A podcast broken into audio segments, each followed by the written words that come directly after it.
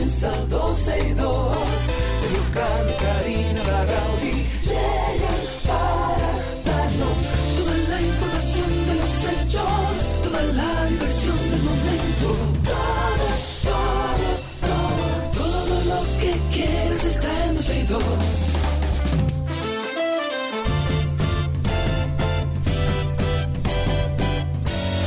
El reloj ha marcado las 12, ya comienza 12 y 2.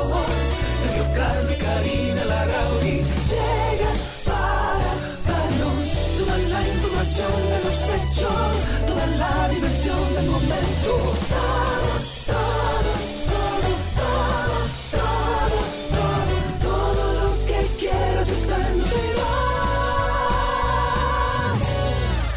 Bienvenidos a 12 y 2, gracias por estar con nosotros. Desde ahora y hasta las 2.30 de la tarde estaré acompañándoles. Sergio Carlos está resolviendo todavía algunos temas. Trató de estar con nosotros al aire, pero lamentablemente no. Se reintegra en el día de mañana. Estamos en vivo como siempre a través de Twitter Spaces. Pueden encontrarnos en Twitter como 12 y 2. Ahí, si ven nuestra cuenta, el último post eh, tiene el enlace para entrar a Twitter Spaces. Pero si no, puede entrar a nuestra cuenta en la aplicación nativa, nos busca como 12 y 2 y ahí cuando entren a nuestro perfil van a ver unos circulitos, clique encima y así ya nos escucha en vivo, puede participar con nosotros a través de esa misma vía, pero también estamos en vivo a través de nuestra página 12y2.com y estamos haciendo los aprestos para ya estar en línea a través de YouTube. Estamos ahí haciendo algunos arreglitos para estar con ustedes también por ahí porque sabemos que hay una larga lista de nuestros seguidores que se conecta por esa vía. Hoy lunes tenemos que abrir la semana, evidentemente, hablando del caso Medusa, de la audiencia preliminar. Escuchamos las declaraciones y, y bueno, y todo el fin de semana se habló de eso que vienen por parte de Carlos Balcácer, que es uno de los abogados del ex procurador Jean Alain Rodríguez, donde, bueno, lo escuchamos ahí teorizar ampliamente para decir básicamente que se está utilizando la tecnología para propagar mentiras contra su cliente en la audiencia preliminar del caso Medusa. Yo les voy a poner el audio para que ustedes lo escuchen y en función a eso vamos a comentar sobre esta audiencia preliminar. Lo que es la bondad de la tecnología. Y perdóneme, siendo yo menor de edad, yo aprendí computadora, o sea, a componer libros. Y llegué a trabajar en la IBM, la International Machine Business. La bondad de esto, fijaos bien, magistrado. Un Galileo cuando fue colocado frente al brazo secular de la Inquisición, discutiendo ciencia, eh, teoría heliocéntrica, lo enviaron al calabozo y lo confinaron en Florencia. Bastante discutimos, Jenny y yo, ese tema. Una estructura nueva. Por eso que fue que se creó la Revolución Francesa. Y yo me hago una pregunta. Después que uno menciona a Galileo Galilei y la Inquisición, ¿cuál de las décadas o siglos anteriores pudo siquiera sospechar que tanta mentira y ignominia eran capaces de ser soportadas por una cajita? Qué preciosa y qué inocente la tecnología. Bendito sea la justicia.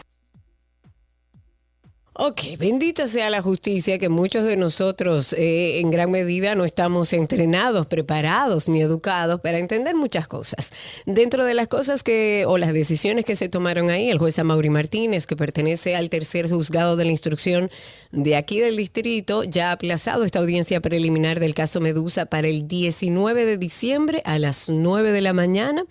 Se ha otorgado un plazo de unos 60 días a las partes para que preparen todos su- sus medios de defensa, pero quisimos como hablar con un entendido de la materia para que nos ayude a entender lo que pasó y lo que pasa con esta audiencia preliminar. Tenemos en la línea al abogado experto, además en derecho penal, Francisco Álvarez, para que mm, nos dé su impresión de esta audiencia preliminar. Francisco, un placer como siempre estar con ustedes. Francisco, no te puedo escuchar. Eh, no sé si lo íbamos a hacer a través del teléfono, recuerda, y así podemos. Ahora sí, ahora sí. Francisco, ¿qué te pareció a ti? ¿Viste la audiencia preliminar? Bueno, vi partes porque hubo, hu- hubo más o menos un espacio de 12 horas de transmisión. Sí. Eh, sí pude ver, digamos, eh, en, en- en síntesis las participaciones más destacadas, no porque sean mejores o peores, sino porque quizás fueron las que generaron algún tipo de discusión. Exacto. En principio, hay que contextualizar el tipo de audiencia de que se trata. Las audiencias eh, de este tipo, la audiencia preliminar, no busca un culpable en el sentido de que va a condenar a uno de esos imputados, sino que se busque evaluar la posibilidad de culpabilidad en base a, obviamente, pruebas y hechos que se hayan podido acreditar en ese documento que es la acusación. O sea, este juez no va a decir fulano de tal es culpable y lo va a condenar a X años, sino que va a decir si hay o no hay aptitud para conocer esto en un juicio de fondo, que es lo que se llama el auto de apertura a juicio. Claro. Ese documento que se emite, una decisión judicial que te dice quiénes son los imputados, qué hechos se le imputan, cuáles son las pruebas que van, cuáles pruebas se sacan. Y por eso que esta audiencia es tan importante, porque una de las cosas que más pesan en esta etapa es poder identificar cuáles pruebas, por ejemplo, fueron obtenidas de manera eh, ilegal o no se cumplieron los requisitos y por eso se sacan, y cuáles pruebas sí van a ser eh, parte del proceso.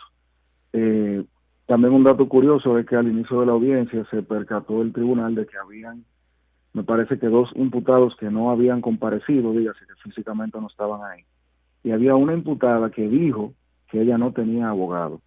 Eso es importante porque en principio, desde que el tribunal vio eso, debió poner en pausa a todo el mundo y decir, miren, hasta que no tengamos esos dos abogados o esas dos partes que faltan y un abogado para la parte que falta por, por ser eh, representada, que era la señora, no podemos ni siquiera hablar.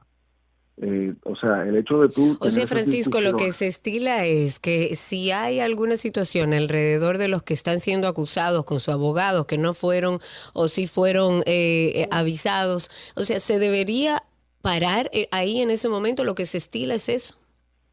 Claro, porque en materia penal hay un tema y es que en principio los procesos no se pueden conocer sin la presencia de las personas ahí. O sea, si tú tienes cinco imputados y faltan tres, técnicamente tú no puedes conocer la audiencia para ninguno.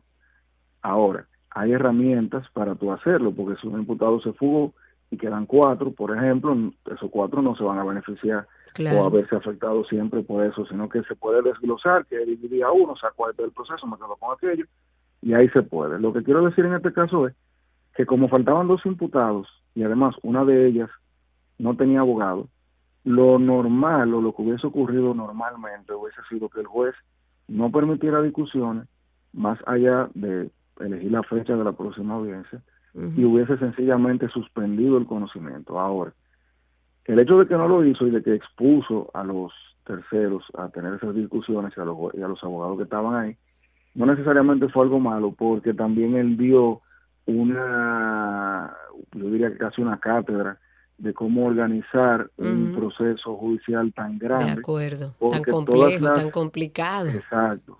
Él se encargó de que todas esas eh, eh, cosas que uno va resolviendo sobre la marcha quedaran por lo menos discutidas en esa primera audiencia. Es decir, yo no hubiese tenido esa discusión en la primera audiencia porque entiendo en contra de esos imputados que no comparecieron, pudieron haberse violado algún tipo de derecho que es subsanable, o sea, no es algo que va a crear un caos procesal inmenso.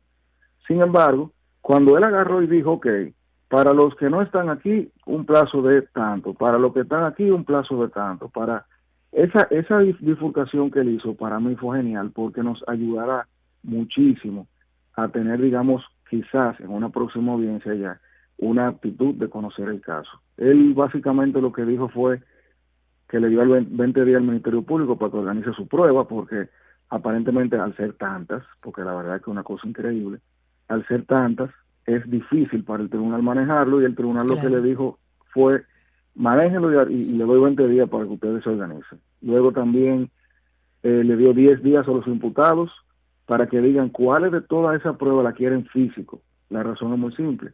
Ahora mismo los, no estoy, no estoy, no estoy a favor de eso, pero los procesos se están manejando comunicando la prueba por la vía digital.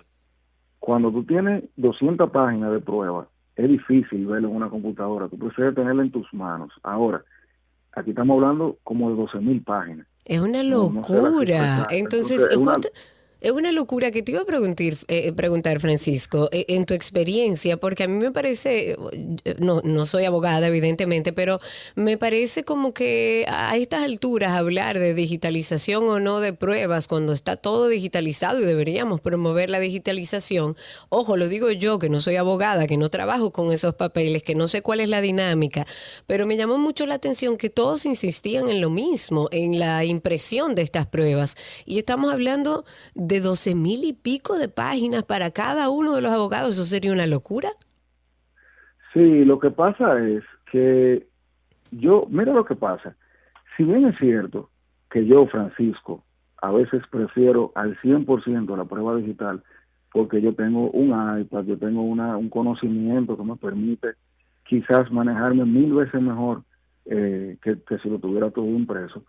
No menos cierto es que los procesos de este tipo requieren un estudio pormenorizado que, te, que no te lo da esa prueba digital. Por ejemplo, tú no, con, un PDF de 12.000 páginas, primero no toda la computadora lo abre. O sea, la, cantidad de pruebas lamentablemente le jode en contra, incluso a que un dispositivo lo pueda manipular. Pero imaginémonos que eso no es un problema. Cuando tú tienes un proceso de este tipo, tú quieres poder tener en tu, en tu escritorio cinco documentos uno al lado del otro para tú encontrar, por ejemplo, diferencias o similitudes. Tú quieres poder pasarle a una persona, pero mira esto, y esa persona lo ve y te lo devuelve. Esa, esa manipulación de la prueba, que es quizás la parte más importante al momento de uno estudiar y preparar un caso, lamentablemente en el espectro digital no se tiene. Pero además, uno tiene una legislación que no está a la época, a la par con la época. Exacto. Nosotros recientemente tuvimos una ley que se promulgó eh, promovida por el Poder Judicial, que lo que busca es, esto, crear, la, vamos a decir, el marco jurídico para que la, virtualidad sea parte de los procesos. Sin embargo, cada imputado debe tener el derecho, o tiene, mejor dicho, el derecho, de tener acceso a su expediente en cualquier momento. Y aunque es más fácil para el Ministerio Público o el tribunal que sea digital, porque no tiene que imprimir claro. y, y permitir todo eso, hasta ahora es un derecho. Y para los imputados que están presos, yo diría que es casi una necesidad, porque esos imputados tienen el acceso limitado a los dispositivos electrónicos.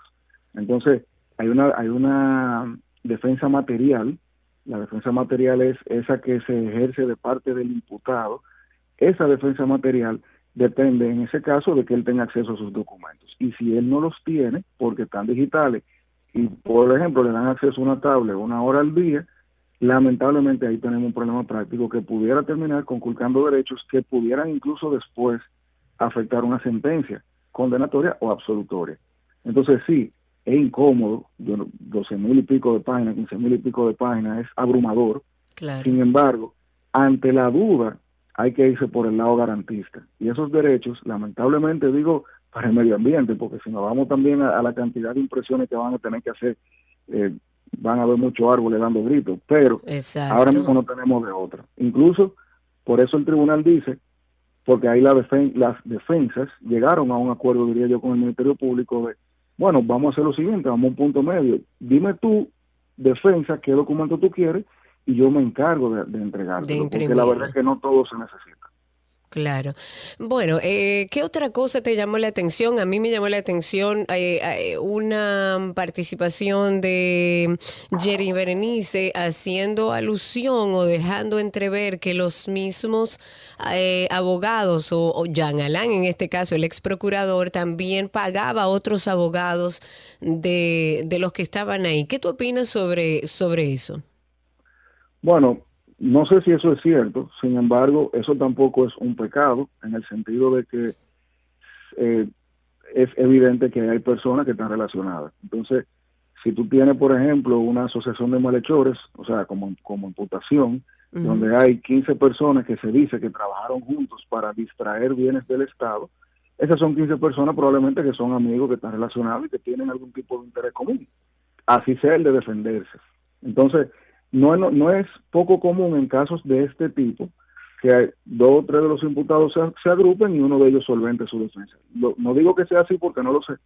Sin embargo, en sí para mí eso no es algo tan, yo no diría que es algo siniestro o, que sea algo que, que le reste a las personas, porque al final cómo y cuándo se bifurca una defensa va a depender de las imputaciones y de dónde originaron. Entonces, si yo soy el imputado principal y por mí están imputando a 10 personas más y yo tengo los medios, pues yo pudiera decir, no, mira, yo, yo me encargo de tu defensa. Eso es algo que se utiliza mucho. Y eso no pudiera viciar el proceso de defensa y, no sé, pregunto como, al aire, ¿no, no, ¿no viciaría de alguna manera el proceso? A mí me dijo una vez una persona que me voy a ahorrar el nombre, pero que estaba haciendo ese mismo comentario en, el marco de un juicio, que él pensaba, era un juez, que él pensaba que eso lamentablemente podía traducirse a una a, una vamos a decir a, una percepción de inseguridad jurídica basada obviamente en que tú dirías bueno pero fulano no va a decir algo que, le haga daño a Mangano sin embargo en este caso yo diría que pudiera ser necesario o pudiera ser interesante si uno lo ve desde el punto de vista de que no es una no son defensas separadas son una misma defensa alineadas de una forma pero que deben ser bifurcadas por necesidad, porque yo no puedo ser abogado de cinco imputados, sino que yo me encargo del mío, tú te encargas del tuyo y tenemos una defensa coordinada, porque así mismo se nos está imputando, se está imputando por grupos. Entonces, sí, obviamente tener ese tipo de arreglo pudiera eliminar un poco la discrecionalidad,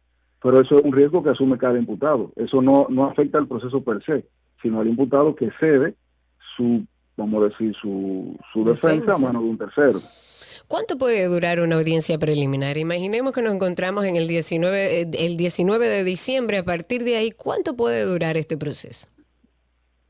Mira, este tipo de procesos con una multiplicidad de imputados absurdamente alta, con muchísimos incidentes que se van a plantear, con muchísimas discusiones que se van a dar, e incluso imaginémonos que no haya incidentes y que no haya tantos imputados por el simple hecho de la cantidad de pruebas que hay que verificar una a una y discutirlas o darlas por discutidas, yo te diría a ti que si nosotros en un aplazamiento duramos 12 horas, es probable que para fines de conocer el fondo de esta audiencia, yo me imagino que meses, o sea, teniendo, teniendo audiencias diarias, que no se van a poder tener diarias, pero teniendo audiencias diarias, yo diría que uno o dos meses mínimo, porque cada imputado va a tener derecho o tiene derecho a realizar todos los incidentes que crea.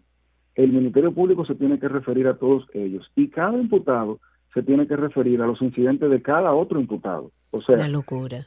Si yo me, si yo planteo 10 incidentes, los otros 50 imputados tienen que referirse a mis, a mis incidentes y los y el Ministerio Público se tiene que referir a cada uno de ellos y el juez fallarlos entonces, ya hubo una barra que avanzó que tiene 190 incidentes, por ejemplo. Lo oh, Dios mío. Abrumador. Ah, pero es una locura.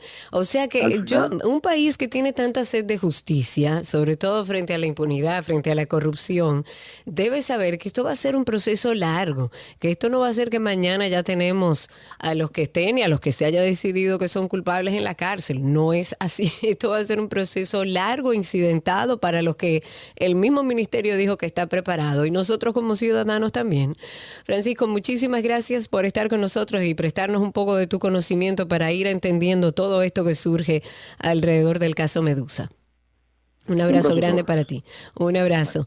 Bueno, vamos a seguir con temas que debemos ponernos el día. Hoy es lunes, ya estamos en vivo a través de YouTube. Tuvimos algunas situaciones iniciando, pero los que quieran vernos y escucharnos pueden hacerlo a través de 12 y 2 en YouTube. También pueden hacerlo en Twitter Spaces y en nuestra página 12y2.com. El Instituto Nacional de Protección de los Derechos del Consumidor ha retomado un tema que ha sido debate. Bueno, aquí en el programa lo hemos hablado mucho cada vez que sale este tema, hablamos sobre esto. En este caso, ya Proconsumidor ha emitido una resolución en la que retira la prohibición del cobro del 10% por concepto de propina en los establecimientos comerciales de expendio de comidas o bebidas donde los consumidores no utilizan las instalaciones para disfrutar de ese producto o de ese servicio. Este organismo estableció además en esta resolución del 12 de agosto que constituye una infracción grave el incumplimiento de esta nueva disposición.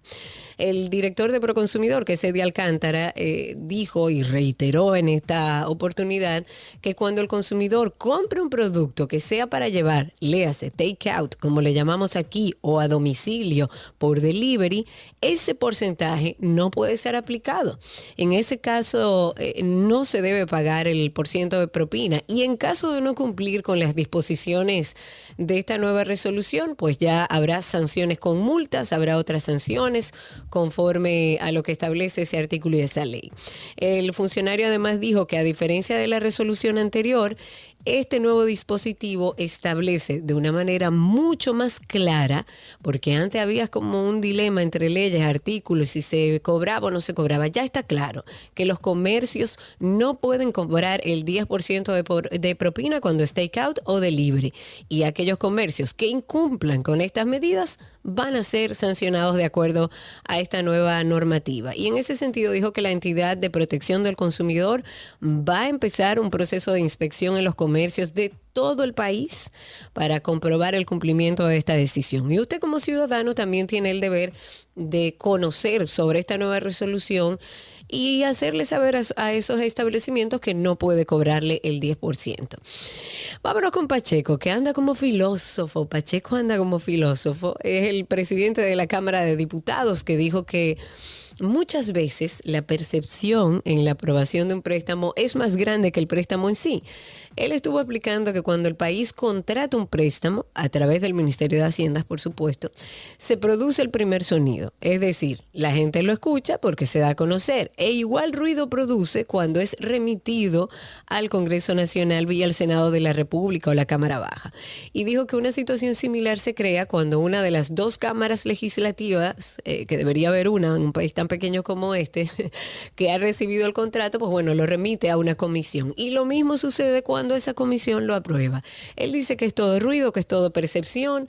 Él dice que ese mismo empréstito o préstamo vuelve a sonar cuando es sometido al Pleno del Senado o de la Cámara de Diputados y uno de los hemiciclos cameral lo aprueba.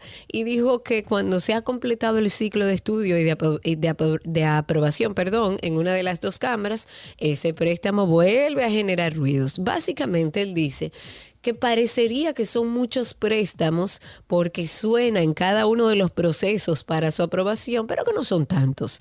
¿Qué opina usted? Hágame saber a través de YouTube y a través de Twitter. Nos encuentra como 12 y 2. Él dice que es pura percepción. A palabrita que no le gusta a este país. Vámonos con un numerito del día. Y estamos hablando de más de 500 millones de pesos porque la Oficina de Atención Permanente de Santiago aplazó para el próximo miércoles 17 de agosto el conocimiento de medidas de coerción, en este caso contra Sara Rodríguez. Ella está señalada como la cabecilla de una red que estafó a más de 50 personas, todo esto con un falso modelo de inversión que prometía, bueno, lo que prometen todos los estafadores, multiplicar lo aportado. A través de qué, en este caso del mercado de criptomonedas. Que es bueno que usted sepa que si va a invertir en criptomonedas, tiene que buscarse una persona que sepa lo que va a hacer, pero que además dentro de ese mundo esté recomendado, porque por ahí es muy fácil estafar. Pero en este caso, la imputada, según el Ministerio Público, lo que hizo fue que ella utilizó muchas estrategias engañosas para empezar a captar clientes. Y ella lo que hacía era que los convencía de realizar depósitos bancarios en efectivo, en moneda local, en dólares. Y entonces ahí se efectuaba una, una estafa que al día de hoy dice que supera los 50 millones de pesos. Esta investigación que lleva el ministerio determinó que esta imputada eh, se presentó un negocio ficticio a través de la entidad Black Box y que para alegar el éxito de la inversión, ella mostraba una aparente solvencia económica por, por la opulenta vida que exhibía y claro, dinero robado, pues déjame gastarlo todo. Tenía compras de vehículos, de patrocinio de eventos, de supuestos negocios alternos y ella, o sea, esta imputada lo que utilizaba era documentos falsos para mostrar supuestas transacciones, inversiones y demás. no se deje engañar. El mercado de las criptomonedas es un mercado muy delicado donde el que quiera invertir tiene que hacerlo asesorado y con una persona que tenga un aval, si es que quiere hacerlo, a sabiendas de que es un todavía un mercado muy informal y que hay muchos riesgos. Pero tengan cuidado con aquellas personas que le venden el éxito económico de un día para otro. Regularmente, en la mayoría de los casos, es una estafa. Y en una nota positiva, porque no podemos empezar el lunes con todo negativo, California es el primer estado de Estados Unidos en brindar desayunos y almuerzos escolares gratis a todos los estudiantes de las escuelas públicas. Esto sin importar los ingresos de la familia. Va a ser a partir del próximo año escolar. Ya las escuelas del estado han comenzado a implementar eh, oficialmente este programa que se llama California Universal Meals y que permite que los programas de nutrición de, de los distritos escolares puedan recibir fondos para proporcionar a todos los estudiantes desayuno y almuerzo gratis. El vocero del Departamento de Educación allá en California estuvo diciéndolo, lo hizo a través de un comunicado, que el programa, el programa California Universal Meals es uno de los siete pilares que han sido diseñados para romper el ciclo de inequidad educativa, incluida la seguridad nutricional. Parece que llamaron a Danilo, entendieron cómo era el proceso y lo copiaron. Pero es una buena noticia. Siempre trabajar para nuestros niños es una buena noticia en cualquier parte del mundo. Y ojalá y aquí empecemos a hablar de calidad de educación, que mucho que hace falta. Y la pregunta ahora es, ¿escucharon el último episodio de Karina y Sergio After Dark? Hablamos de un tema espinoso, de un tema conflictivo, de un tema que la gente no le gusta hablar, que prefiere bajar el telón, cerrar los ojos pero es un tema y nosotros tratamos de hablarlo de la manera más llana posible y es sobre orientación sexual e identidad de género. Desde siempre la sexualidad, la orientación sexual y la identidad de género han sido unos temas de los que aún, y es lamentable, no se habla abiertamente. Y es por esto que en este episodio de Karina y Sergio After Dark queremos hablar sobre cómo funciona la orientación sexual. La orientación sexual es la preferencia que tiene una persona por la atracción que sienta romántica, sexual, carnal hacia otra persona. Quisimos hablar de la forma más natural posible sobre este tema para de alguna forma llegar a un punto medio donde podamos por lo menos abrir una conversación saludable. Siempre he leído que no hay una preferencia sexual, sino estás atraído sentimentalmente por alguien de tu mismo sexo y que quieres llegar a establecer una relación. Porque una cosa es, vamos a decir que la atracción carnal y otra es la espiritual. Lo que sentimos lo sentimos más que todo por nuestra historia. ¿Cuáles son los elementos que nosotros hemos integrado para que me guste una persona, más no necesariamente para que me guste un género en específico? Karina y Sergio, After Dark. Karina y Sergio After Dark pueden conseguirlo en cualquiera de las eh, plataformas de podcast. Pueden también entrar a nuestro perfil en Instagram, que es Karina y Sergio After Dark.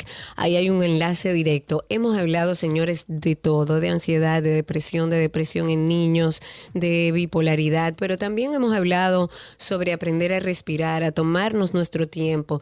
Eh, todo se basa en salud mental y en bienestar. Búsquennos en cualquiera de las plataformas o ponga ahí en su buscador en Google, ponga Karina Larrauri Podcast o Sergio Carlo Podcast y así lo va a encontrar. Suscríbase, prenda la campanita y todos los viernes tenemos ahí un nuevo episodio de Karina y Sergio After Dark. De esta manera iniciamos 12 y 2. Gracias por la sintonía. Ya regresamos con más.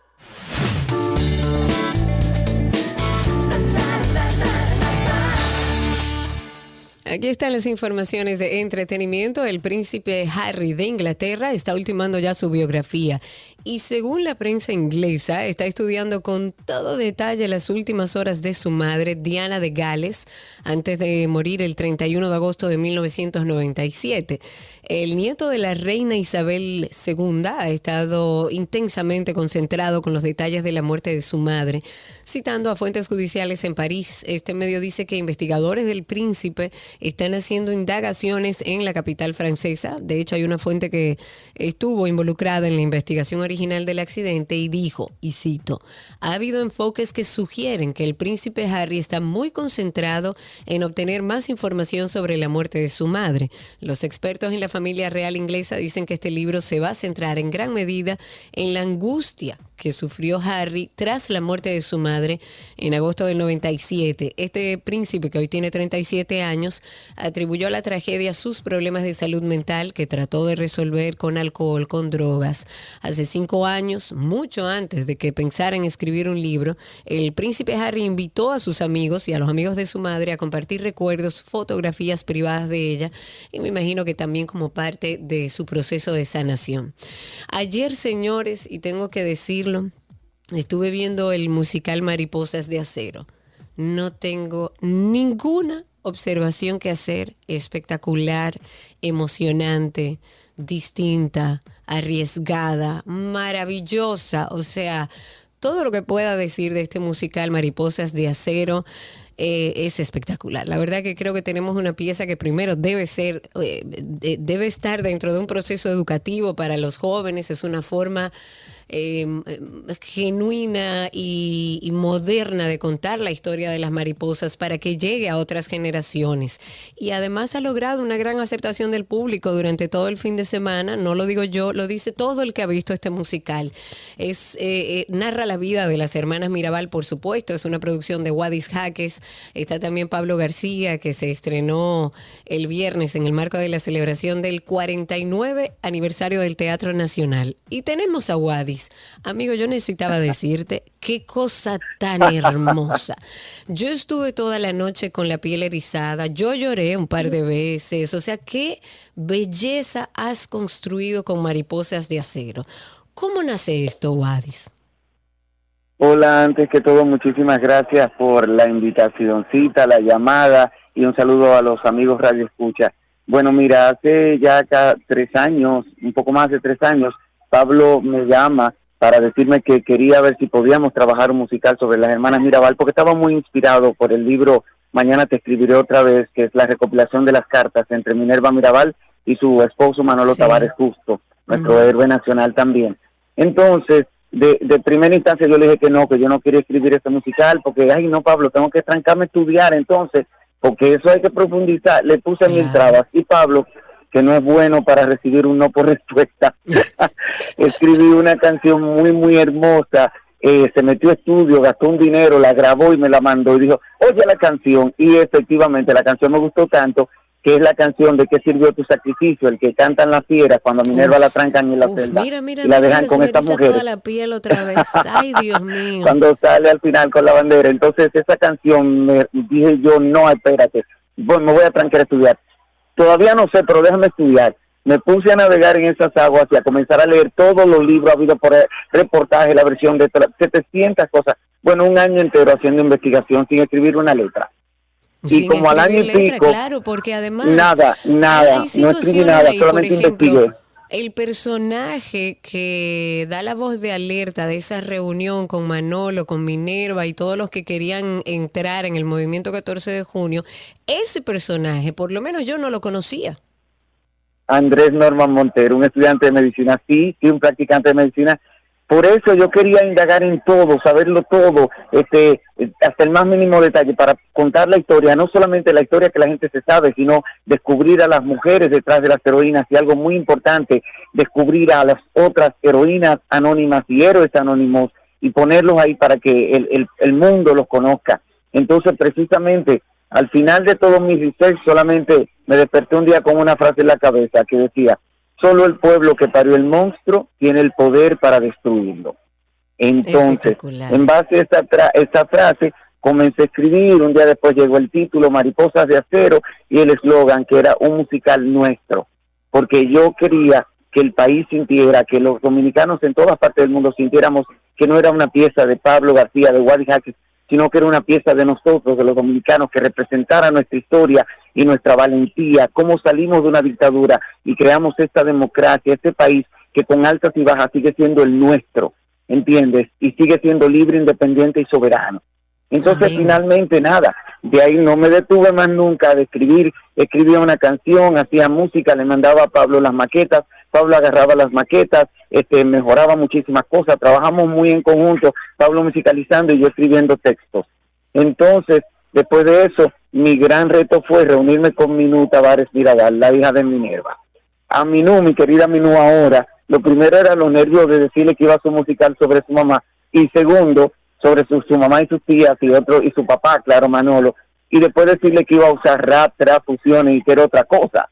Pero cuando yo llamé a Minú para decirle, mira, te estoy llamando porque yo estoy escribiendo un musical sobre las muchachas, eh, y pero va a ser en rap, se lo dije rápido, rap, trap, fusión, y ella me dijo, me encanta. Y hasta mi hijo me, dijo que ojalá, el hijo de Minú le había dicho que ojalá que alguien hiciera un musical así para contar esta historia a las generaciones. Claro, Entonces de ahí es, es acercarlo, a la, es acercar esta historia de estas valientes mujeres dominicanas a la nueva generación, contada de una forma súper creativa y que ellos salgan de ahí sabiendo cómo sucedieron las cosas. Claro. ¿Entiendes? Y que sal, y que sepan también lo que nos costó estar donde estamos.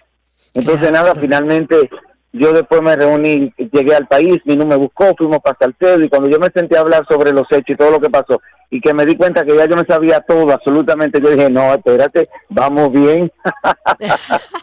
y bueno, lo demás. Te, felicito, Wadis. Ahora hablaste de, de, y ver a Dalgisa Pantaleón en ese personaje, me desarmó el corazón, pero también tengo que hablar de la fuerza en su interpretación de Nashla Bogar como Minerva, maravilloso, de Joni Estrella como Patria, de Coral como María Teresa, todos están bien, o sea, no quiero dejar a nadie afuera, de Franceara como Trujillo. en general tenemos un musical nuestro. Y Diana Ramos que hace a, Dede Joven también, Diana Ramos que hace a Dede Joven, con esa cara emocionante.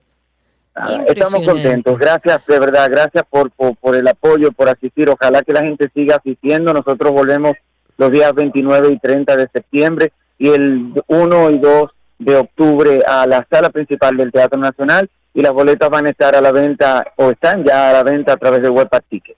Perfectísimo. Y recuerden que van este fin de semana para Santiago, ¿no? ¿O cuándo es que van para Santiago? No, a Santiago vamos, atención Santiago, nosotros vamos a Santiago, el, atención, el día 2 y 3 de septiembre vamos a Santiago y atención también La Vega, atención Moca, atención Salcedo, atención todos. Allá nos vamos a ver, nos vamos a dar cita para celebrar esta, esta historia que es nuestra, que es nuestra, y lo repito, que es nuestra es nuestra y ojalá que sí, Wadi, muchísimas gracias, que llegue a todo el país y que pueda esta nueva generación conocer la historia de nuestras mariposas. Está de verdad imperdible, el que no pudo verla este fin de semana, recuerden que se reestrena en el Teatro Nacional los días 29 y 30 de septiembre y 1 y 2 de octubre.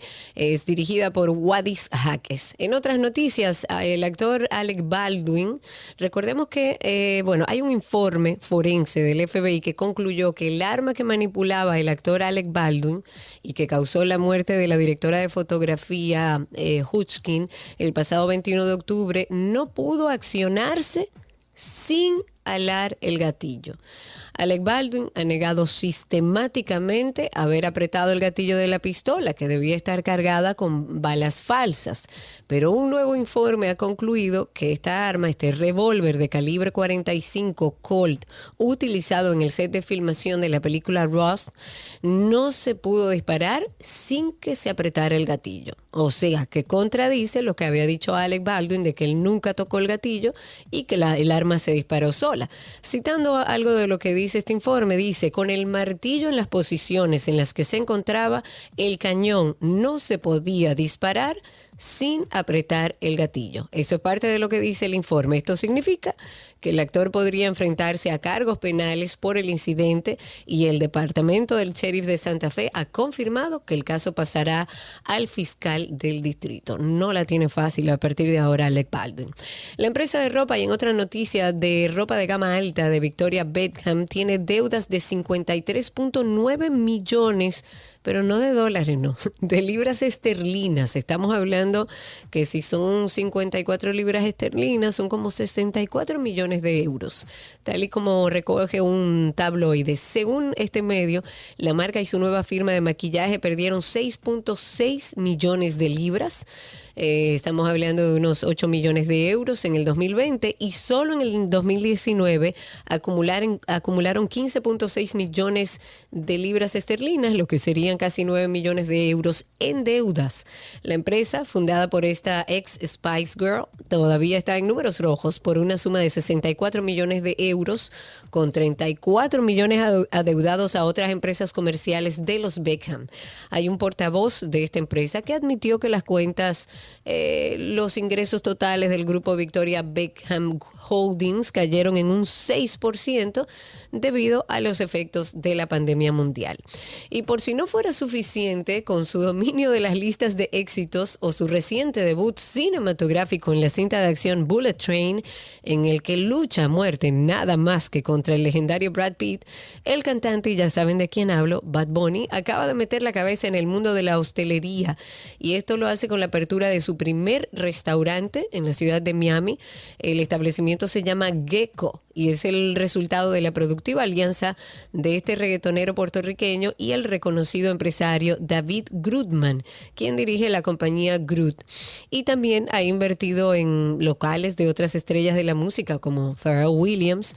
Y como ya han explicado los dos socios, Gecko, este restaurante, se inspira en la cultura japonesa. El término eh, podría, digamos que, traducirse como luz de luna.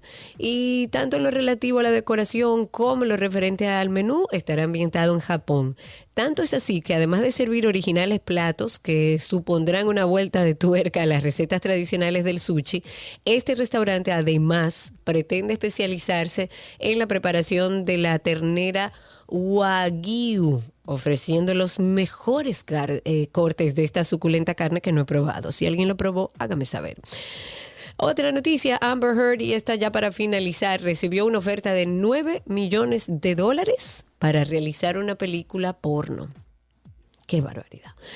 Según trascendió en las últimas horas, a la actriz estadounidense le habrían ofrecido la cifra de 9 millones de dólares para protagonizar una producción de contenido para adultos.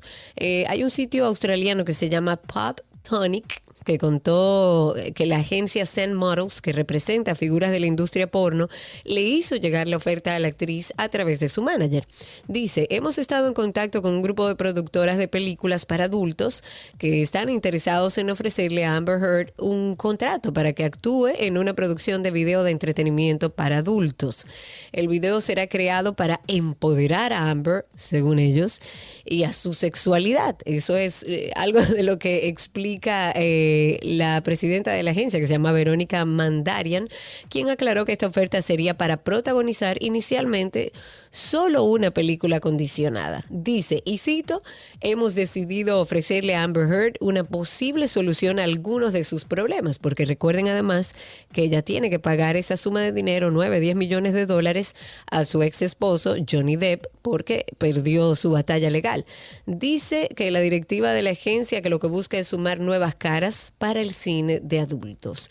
Y en sus declaraciones se refiere a la deuda millonaria, como les decía, que Amber Heard tiene por haber perdido el juicio. O sea que si ella anda buscando ese dinero y decide hacer esta película, ellos están ahí para dárselo. Y antes de finalizar, recuerden Karina y Sergio After Dark. Karina y Sergio After Dark es un podcast que hemos creado para hablar de salud mental que tanto hace falta en nuestro país, pero también de bienestar. El último, un tema un poco espinoso.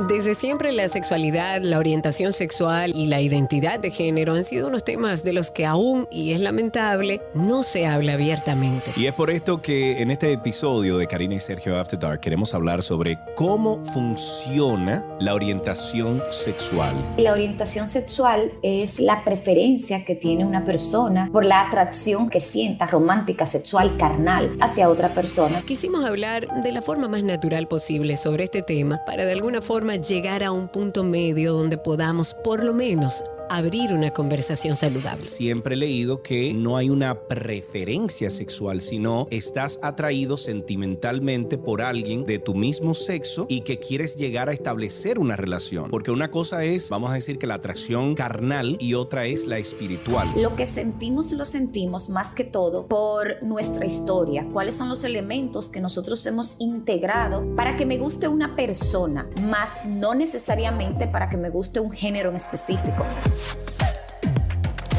Karina y Sergio. After Dark. A los que están en YouTube está viendo, están viendo ahí cómo se ve nuestro podcast, de dónde está el logo, todo. Este es el capítulo 57, pero tenemos muchísimos ahí. El miedo a envejecer, eh, la, la ansiedad, la depresión, la bipolaridad. Hay muchísimos temas que además los animamos a que se, eh, se animen y valga redundar enviarnos temas que quieres que tratemos. O a lo mejor usted no sabe qué tema porque no sabe ponerle nombre a lo que está viviendo. Mándenos un testimonio a través de audio y díganos lo que está viviendo y lo manejaremos a través de un especialista. La intención de este podcast es ayudar, colaborar y dar información de valor para que puedan hablar de salud mental con la tranquilidad que deberíamos hablarlo. Igual que como si fuéramos al médico a vernos un dedo, una cabeza, un ojo, una oreja, es exactamente lo mismo. Tenemos que hablar de salud mental, nos consiguen en todas las plataformas como Karina y Sergio After Dark. Hasta aquí entretenimiento.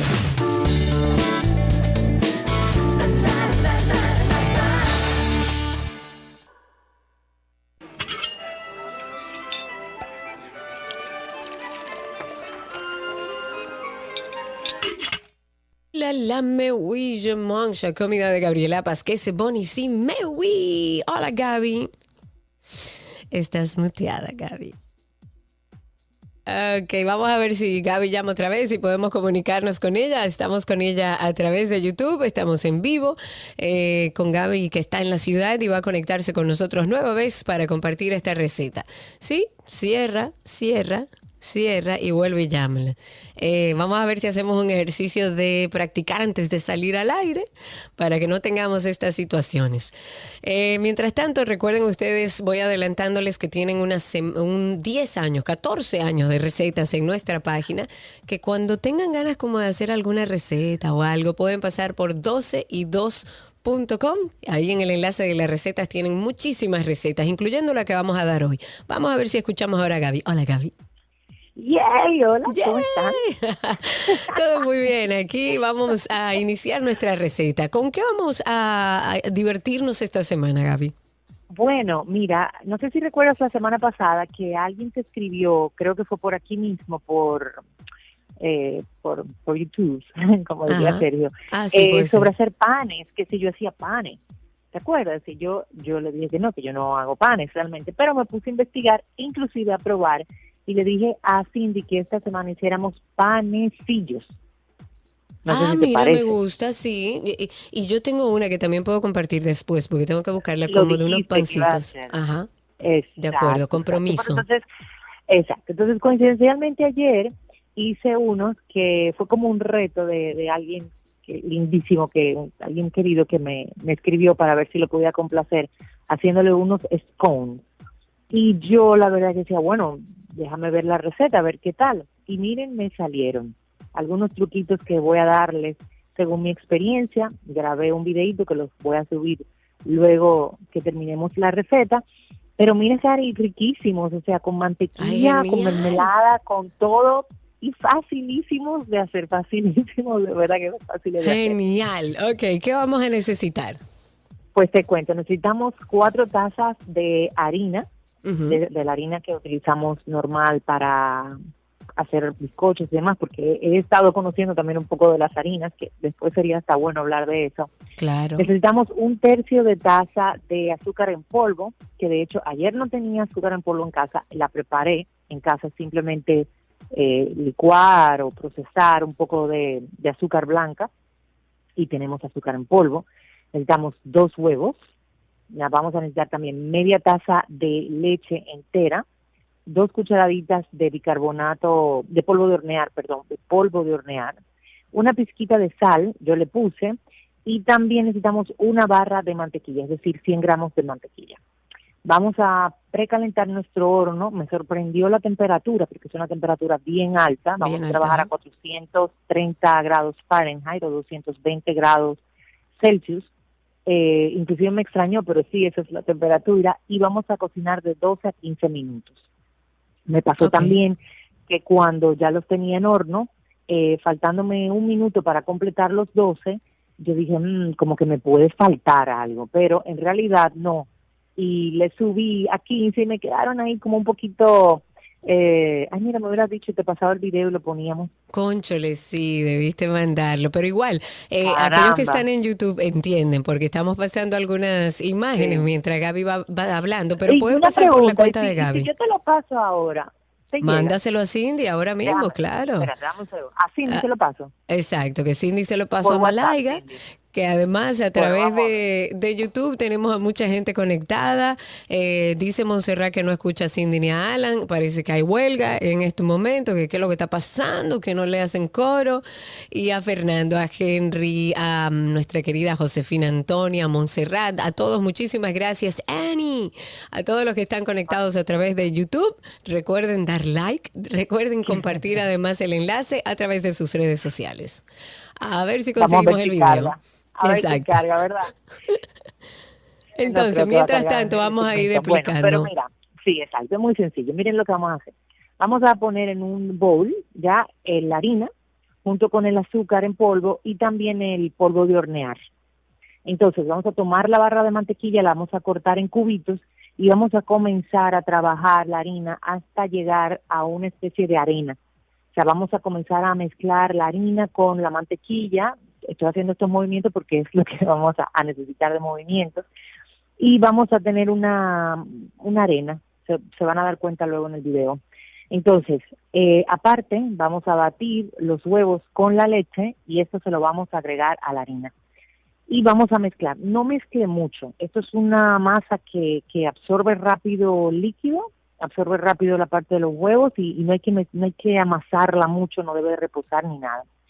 Entonces, en una superficie que le vamos a agregar un poquito de harina, vamos a colocar nuestra masa y con la ayuda de las manos usted comienza a aplanar y hacer como una especie de rectángulo para, para cortar los scones. Y debe de tener un grosor aproximadamente como de dos centímetros, que viene siendo como tres cuartos de pulgada. Según mi criterio, debería ser un poquito más alto porque no crecen. Entonces, los scones son como altitos. Entonces, yo diría que poner la masa como un poco más alta. Voy a volver a hacer la prueba porque la masa me, me encantó. Entonces, con un cortador, para que le queden redonditos, va a comenzar a hacer la forma de los scones, va a ir cortando, puede ser un cortador de, de esos de galletas redondo, o también inclusive puede de forma triangular, porque hay algunos scones que son de forma triangular. Y esto lo va a colocar sobre una placa eh, preengrasada, con algún spray de esto de, de cocinar, y lo va a llevar a horno. Ya, ¡fup! lleva a horno y como les dije, en 12 minutos a la temperatura de 400, 430, creería que están. Yo los llevé a 15 y me imagino que porque estaban más finitos, eh, no se me llegaron a sobrecocinar, pero ya estuvieron a punto de pasar. Entonces sí, retírenlo de una vez de la, de la bandeja caliente para que no se sigan cocinando. Señores, miren, divino. Y les doy otro Qué truquito rico. más. Esta misma masa, después que yo o sea, le quité, vamos a decir, las virutas, con un eh, aplanador, con un molino de esos de, de pastelería, aplané e hice tartitas. Y la verdad que esa masa para tarta, esa misma receta de los scones que le acabo de dar, la masa para tarta quedó divina para hacer una tarta dulce o inclusive yo me estaba imaginando pisitas, pero quedaba Oh, espectacular. Se lo, claro. puedo, se lo puedo dar de testimonio. Entonces, estos scones son divinos comerlos así calentitos, pero un truco que les doy es que luego de listos los puedes colocar en una de estas bolsitas que van para freezer, que sean para freezer para que no se dañe y lleva entonces a freezer y lo puede congelar. Ya simplemente para usarlo lo deja a temperatura ambiente, le da un toquecito de horno, le da un toquecito de micro y voilà. Voilà. Quedan buenísimos. Y ustedes pueden entrar a nuestra página, como les decía en inicio, 12y2.com. Por ahí pueden conseguir en el enlace de recetas todas las recetas que compartimos a diario. Pero además, a través de nuestra cuenta en Instagram, 12y2, o de la cuenta de Gaby, Gabriela.reginato, que tenemos a Montserrat que dice que ella los hace versión keto. Querida Montserrat, Ah, en esta semana, eh, Cindy, contáctala y vamos a organizar para que tú salgas al aire con nosotros y nos des esa receta al aire aquí con Gaby. Nosotros también tenemos deseo Claro. de aprender a hacer panes, panecillos Sí. saludables. El Así compromiso está hecho, Montserrat, ya sabes. Vamos a hacerlo en esta semana. Nuestros oyentes nos encanta que participen. Así que anímate. Gaby, muchas gracias. Un beso. Voy a Un publicar abrazo el video grande. y la receta en breve. Cuídense mucho. Chao, chao. Perfectísimo. Un abrazo grande. Ahí estamos viendo parte del video de esta receta de panecillos de Gaby, pero igual pueden pasar por su cuenta, gabriela.reginato. Ya regresamos. Hasta aquí nuestra receta.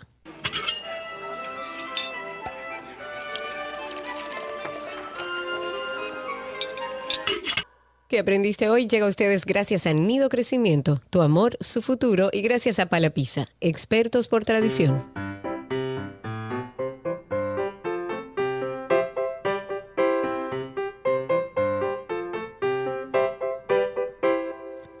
Estamos en nuestro segmento de ¿Qué aprendiste hoy? Que en vacaciones se convierte en ¿Qué están haciendo en vacaciones? Un chiste, una adivinanza. Y ya tenemos en la línea a Laira con nosotros. Hola Laira, ¿cómo estás? Hola, muy bien. ¿Cuántos? Qué bueno, ¿cuántos años tienes? Ocho, ¿Y en qué colegio estás? en el Zafío. Y dime, ¿ya tú estás loca por volver al colegio o no? Dímelo a mí, nadie Sí. se va a enterar. ¿Sí que? Que sí, yo quiero volver al colegio. Ay, qué bueno. ¿Qué extrañas del colegio, Laira? A mis compañeros. Claro. ¿Y en vacaciones qué hiciste? Fui a la piscina en la casa de mi mamá. Muy bien. Ta- También estoy en un campamento. Y trabajé en un campamento en un colegio que se llama Piolín. Ay, pero qué bueno, ya trabajando. Y ahora estoy en un campamento en la Biblioteca Infantil y Juvenil República Dominicana. Ay, pero me encanta. ¿Y qué hacen ahí en ese campamento, Laira? Hacen ejercicio, hacen manualidades y juegos. Ay, me encanta. Y mira, ¿tú te sabes algún chiste, una adivinanza o quizás una poesía? Voy a leer la bandera. Ah, por favor, adelante. Nuestra querida bandera dominicana flota en subasta todos los días. La vemos flotar hasta en las oficinas públicas, en los hospitales y en las escuelas y en otros lugares del país. La bandera dominicana tiene tres colores, azul, rojo y blanco.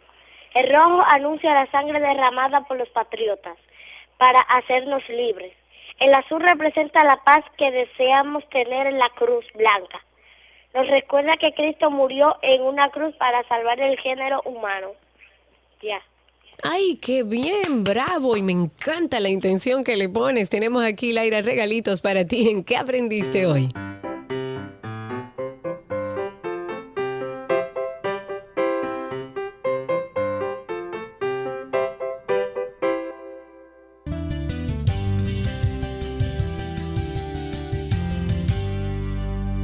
Esas conversaciones que dan hambre, porque hay algo más rico que un sancocho, por ejemplo.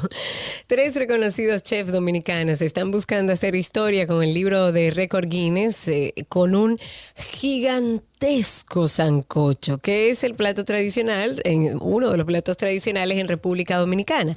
Este gran reto del Flavor Fusion Fest que encabezan los chefs Amilcar Gonel y María Marte junto a Pamela Gonel con el apoyo del Ayuntamiento de Lawrence, eso es en Massachusetts, va a ser llevado a cabo en el Flavor Fusion Fest de este año 2022, cuyo tema van a ser las funciones de Iberoamérica. Esto va a ser el 17 de septiembre en Massachusetts, pero tenemos en la línea al chef Amilcar Gonel, que también es CEO del Flavor Fusion Fest, para que nos cuente detalles de cómo andan los preparativos. Amilcar, bienvenido, muchísimas gracias por estar con nosotros. Amilcar. A ver si podemos escuchar a Amilcar, si podemos desmutearlo. Buenas tardes. Aquí Hola, sí. Milcar, ¿cómo Buenas estás? tardes. Muy bien, muy bien. ¿Cómo va todo por allá? Feliz. Todo en orden. Eh, aquí felices de ver el trabajo que están haciendo y queríamos saber cómo andan todos los preparativos de ese sancocho gigantesco, de ese Flavor Fusion Fest. ¿Cómo andan todo? Bueno, pues eh, primero dar las gracias porque el año pasado cuando hicimos el primer récord Guinness, cuando lo establecimos, el mangú más grande del mundo, Sí, el señor. lunes, Sergio Carlos, Sergio Carlos nos puso un programa ahí muy bonito con, con lo que hicimos y que darle las gracias. Y los Genial. preparativos, pues, eh, como entenderás, es un evento grande. eh, Tiene un problema el evento, que es una esponja y todos los días crece. Sí, señor. Eh, que no es malo, es muy bueno.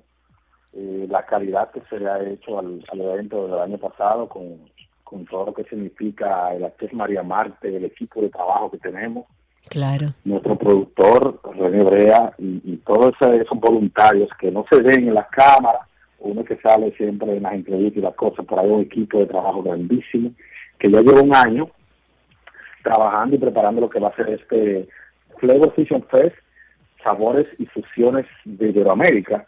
Y yo creo que estamos ya en un 90% en la ejecución de, de lo que de lo que se trata el, el festival.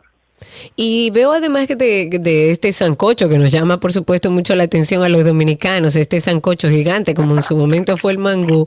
Eh, vi que también están realizando algunas actividades como culturales en paralelo. ¿De qué se tratan? ¿Cuál es la idea con esto?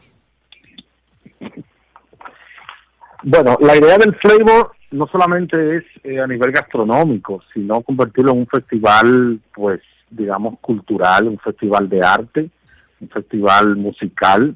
Este año, pues, tenemos eh, un torneo de domino, por ejemplo. Uy, muy bien. de autos. Vamos a hacer la primera semana de restaurantes o Restaurant Week en la ciudad de Lawrence, conjuntamente con la alcaldía, eh, el señor Brian de Peña, el alcalde y todo el equipo de trabajo, la Academia Iberoamericana de Gastronomía y la Academia eh, Dominicana de Gastronomía. También eh, durante estos meses se ha estado haciendo entrenamientos, se ha eh, trabajado mucho el tema del medio ambiente, estamos trabajando las cuatro veces a nivel gastronómico de Iberoamérica. encanta. También, muy importante para nosotros este año, es el tema de la, de la gastronomía sustentable. Entonces, la idea es que todos los restaurantes que participen este año en la Restaurant Week, pues durante esa semana, porque aquí en Lawrence no es obligatorio que recicles si eres un restaurante porque tu basura es privada. Entonces, la, la el que se encarga de reciclar es la compañía de basura. Esos son Ok. los temas que vamos a tener. El compost, que es todo lo que los desechos que se hagan haciendo el sancocho de 36 mil libras, todos los víveres que se pelen, las carnes que se preparen, los sazones. Uf, Toda genial esa basura para que va a quedar se va a hacer compost Genial. y se va a convertir en jabón, aceites y un sinnúmero de cosas que pueden ayudar a que se reusen eh, todos los recursos que estamos haciendo. Mi esposa se acaba de graduar de Harvard de, de, de este tema de sustentabilidad. Entonces estamos trabajando muy de cerca de esto. Los aplaudo, los aplaudo por eso. Recordemos entonces dónde será, desde qué hora y dónde podemos buscar más información. Bueno, buscar información es bien fácil, es www.flavor o Flavor Fusion Fest, flavorfusionfest.com, en las redes sociales arroba Flavor Fusion. Cabe resaltar que vamos a tener un streaming ese 17 de septiembre, el evento empieza a las 10 de la mañana, a las 10 de la noche, perdón. Ah, vamos a tener un streaming por YouTube en nuestra plataforma de Flavor Fusion Fest. Si desea información, eh, si quiere venir, si quiere participar, pues también tenemos las registraciones en eventbrite.com como Flavor Fusion Fest.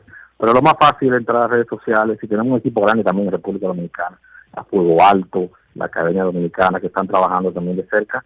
Este 17 de agosto, mi esposa está allá ahora porque vamos a tener una rueda de prensa en República Dominicana, en el Hotel Embajador a las 6 de la tarde, para que la prensa local pueda empaparse un poco de la información, porque como el evento no es en República Dominicana, a veces es un poquito difícil Claro. la información. Pero este 17 de septiembre vamos a hacer el sancocho. A nivel histórico, en el mundo nunca se ha hecho un récord tipo sopa, vamos a decir, porque para Guinness el, el sancocho es una sopa, de 36 mil libras. Y el molde para contener todo este sancocho, que se va a cocinar en el mismo molde, se está construyendo en República Dominicana también, sale de Santo Domingo el 20 de agosto. O sea, ingredientes, el molde, hay mucho sabor dominicano en todo lo que estamos haciendo en Flavor Fusion Fest. Como debe ser. Muchísimas gracias y atentos estaremos a ese en vivo y a todo lo que acontezca en este, bueno, en este, en esta celebración de fusiones, el Flavor Fusion Fest. Muchísimas gracias, Amilcar. Un abrazo grande. Un placer. Un placer igual y hasta aquí esta conversación. Señores, a seguir, a darle seguimiento al sancocho más grande del mundo.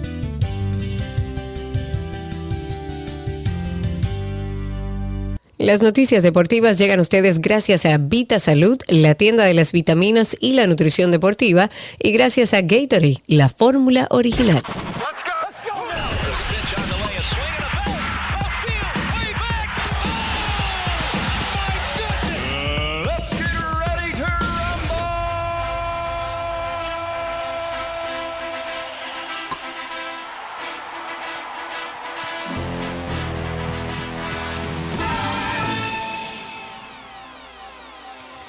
Aquí están las noticias deportivas. Tenemos a nuestro querido Eduard Tavares que nos dará las últimas actualizaciones del mundo deportivo. Amigo, ¿cómo anda todo? Hola, hola Karina, saludos a los amigos de 12 y 2. Aquí estamos como un soldado nazi, aquí esperando por ustedes. Muchísimas gracias, Eduard, por la espera. Cuéntame cómo anda el mundo deportivo. ¿Qué suena? Pa- parecería un guion, pero hoy con- tenemos que comenzar hablando nuevamente de las estrellas orientales, aunque Ay, no del ay, equipo. Es una información muy lamentable, eh, Karina, amigos de 12 y 2, y es la, el positivo de Fernando Tatis Jr., sí. que pertenece a las estrellas orientales y es nativo de San Pedro de Macorís. ¿Sabe por qué yo estoy tan dolido? No solamente como comunicador, sino como dominicano fanático de este muchacho. Es que cuando él nació, eh, Karina, él eh, nació con un padre siendo pelotero de grandes ligas millonarios. Sí, claro. Porque muchas veces estos muchachos que salen de los barrios, que vienen de los pueblos, que son de una, un extracto humilde, muchas veces le venden sueños, lo claro. engañan, no tienen asesoramiento y todo eso. Claro, Pero yo sé que tú me estás comprendiendo lo que te quiero decir. claro. Eh, no esperaba eso de un muchacho que cuando fue firmado su padre era dirigente en la República Dominicana. No, y con muchísimas cuando- expectativas y condiciones para seguir creciendo en el deporte. Ha sido doloroso para todos los que seguimos las estrellas orientales y la carrera de Tatis. Exactamente, que no solamente es República Dominicana, sino todo un, un equipo como los Padres de San Diego, Claro. que eh, puso su confianza en él, le dio un contrato de, de 300 y tantos millones de dólares, y un muchacho de un talento inigualable, pero lamentablemente, primero con el tema de la lesión. Recuerde que cuando comenzó la temporada hubo una situación porque él se lesionó montando un motor aquí en la, en la República Dominicana. Sí. Diría, bueno, cualquiera le pasa, sí, pero eh, es que Tatis no es cualquiera, estos muchachos no son cualquiera. Tienen que Y cuidarse. ahora luego viene el tema del esteroides. Uno dice, bueno, vamos a comprarle el tema de, de la pomada, del tema de la infección de la piel, pero aún así es que cuando usted se llama Fernando Tatis Jr., que es un pelotero que gana 300 millones de dólares, que su padre fue pelotero de grandes ligas, debe tener un asesoramiento. Yo no soy nadie y cuando yo me voy a tomar un medicamento llamo a mi, a mi médico y le pregunto. Entonces, eh, por eso es que me, me duele tanto, porque eh, han pasado dos cosas con él que no han debido pasar y está manchando una carrera que tenía una proyección tremenda. Entonces la República Dominicana, nosotros como fanáticos, como comunicador de- del, deporte, en sentido general, estamos muy dolidos. Eh, lógicamente no vamos a sacrificar al muchacho tampoco, pero nos duele bastante por ser este joven mm, tan- de un extracto eh, de una formación impresionante. Hemos conversado con él en varias oportunidades y ver que manche su carrera así de tan buena proyección nos, nos duele bastante. Pero el, el, el show debe continuar. Sí, claro, lógico, claro, pero es doloroso. ¿Qué otras cosas tenemos, Eduardo? Bueno, el hombre que explotó ayer en Grandes Ligas fue el dominicano Abel Pujols, que ese sí no hay ningún tipo de situación Bueno, que lamentar. Ese hombre hace muchos suerte. años, sí, ese hombre hace muchos años tiene los números para ir al Salón de la Fama. Son solamente cuestiones de completar una carrera que ha sido brillante, le dicen la máquina, la leyenda viviente. El hombre conectó dos cuadrangulares ayer, recuerde que estamos en su último año de contrato, él no vuelve el, el- el próximo año, y lo que él haga aquí ya eso es lo que va, se va a quedar. El hombre conectó dos, llegó a 10 en la temporada y número 689 para llegar, para llegar solamente, o sea, faltarle solamente 11 cuadrangulares para las, los 700 eh, bolas cerca en las mayores para unirse a un grupo selecto solamente lo integran tres jugadores en la historia del béisbol.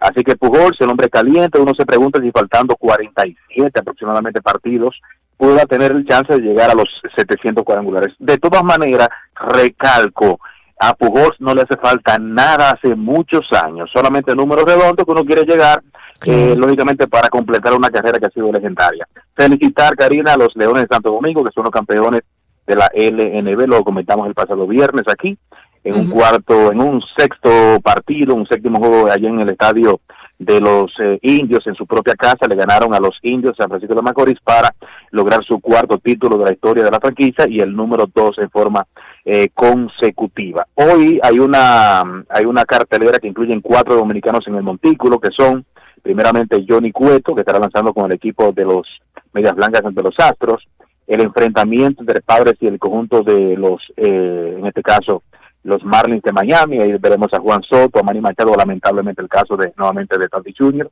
que no vamos a poder ver esta trilogía de dominicanos, por lo menos este año, entonces estará lanzando Sandy Alcántara por parte del equipo de los Marlins. En este momento, Sandy es el mejor lanzador de la Liga Nacional, es el gran favorito para llevarse el sayón del viejo circuito. También estará lanzando por parte de los Angels, bueno, por parte de los Angels estará lanzando el japonés fenómeno Suhei Otani, y por el equipo de los eh, marineros estará lanzando el dominicano el Luis Castillo, que está lanzando primores en, en, este año, en este caso, cuando fue cambiado desde el equipo de Cincinnati a los marineros en la Liga Americana. Y finalmente, Freddy Peralta con los 0 de 0 se estará enfrentando a los Dodgers de Los Ángeles, allí en la costa del oeste. Comenzó la Liga Española, Real Madrid le ganó ayer al Almería, el FC Barcelona empató con el Rayo Vallecano durante el fin de semana, o sea que hay mucha acción en lo que tiene que ver con el deporte, el fútbol, tenis, que comienza el US Open el próximo a finales de este mes de, agosto. Serena Williams que ha anunciado que ya se retira después de esta de este último Grand Slam del 2022, que es el US Open. O sea que hay mucho deporte en el ambiente, Karina. Sí, señor. Muchísimas gracias, Eduard, por estar con nosotros y actualizarnos con todo lo que tiene que ver con el mundo deportivo. Pueden conversar con Eduard a través de sus redes, arroba etavares31, etavares31 y hasta aquí Deportes en 12 y 2. Let's go.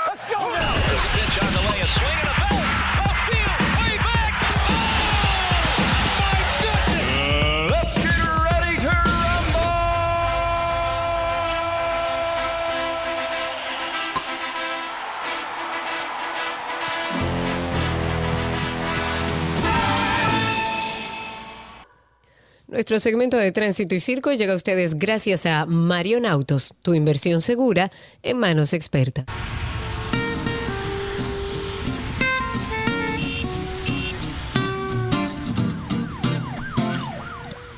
Estamos ya en Tránsito y Circo, el segmento de nuestros oyentes. Es este, ustedes lo producen. La idea es hablar cómo anda el tránsito, cómo está el circo, a través del 829-236-9856. 829-236-9856. Y a nuestros amigos de Twitter Spaces, que ya saben cómo funciona, pueden por ahí solicitar ser hablantes. Si usted quiere formar parte de la familia en Twitter, puede buscarnos como 12 y 2 en la aplicación original.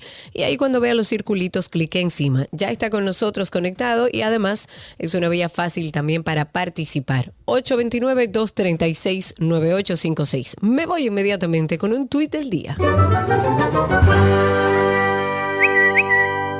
Tuit del día de Claudio Concepción y dice, años sin limpiar los jardines del Gran Teatro del Cibao, mucho menos podar los árboles y cortar el césped. Pero como el martes viene el presidente Luis Abinader, hasta la pintura le están retocando. ¿Por qué es que hay que esperar que vaya el presidente? Si usted sabe que ese es su trabajo, usted no debería hacerlo como corresponde. 829-236-9856, ahí está mi amigo La Estrellita, Michael. Estrellita, dime Dime a ver tú. Ven acá, Estrellita. Eh, yo no tengo entendido que Osiris de León es el más ducho en materia de energía y minas. Eh, bueno, él es geólogo, es una persona con ciertos Sí, pero sabe, sabe mucho de eso. ¿Por qué no lo ponen ahí? ¿A dónde? En energía y mina. Ok, Michael.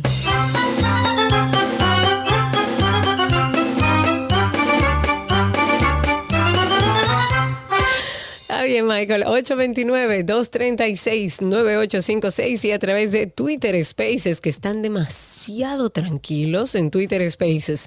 Comentar en los que entran la llamada que el Ministerio de Obras Públicas ha denunciado que hay personas desaprensivas que están realizando notificaciones ilegales que no son de la incumbencia de ese Ministerio de Obras Públicas, que lo que hacen es que utilizan el nombre, utilizan un sello falso de la Dirección General de Edificaciones y de acuerdo con la misma mm, eh, dirección de comunicaciones del ministerio, hay personas hasta el momento desconocidas, no se sabe quiénes son, pero que están utilizando hojas timbradas con el viejo membrete de esa entidad con los cuales se están realizando notificaciones ilegales a nombre de la Dirección de Edificaciones del Ministerio de Obras Públicas con un sello de la sección de inspección y supervisión de obras del Ministerio.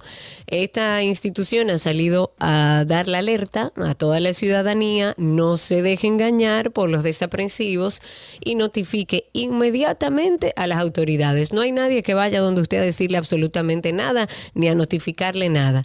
Pero además el ministerio dijo que desde diciembre del 2021 tanto la Dirección de Tramitación de Planos y su Departamento de Inspecciones Privadas funcionan bajo la autoridad del Ministerio de Vivienda y Edificaciones. Por ende, no deben existir notificaciones ni sellos con el nombre y el logo del Ministerio de Obras Públicas y Comunicaciones. No se deje engañar.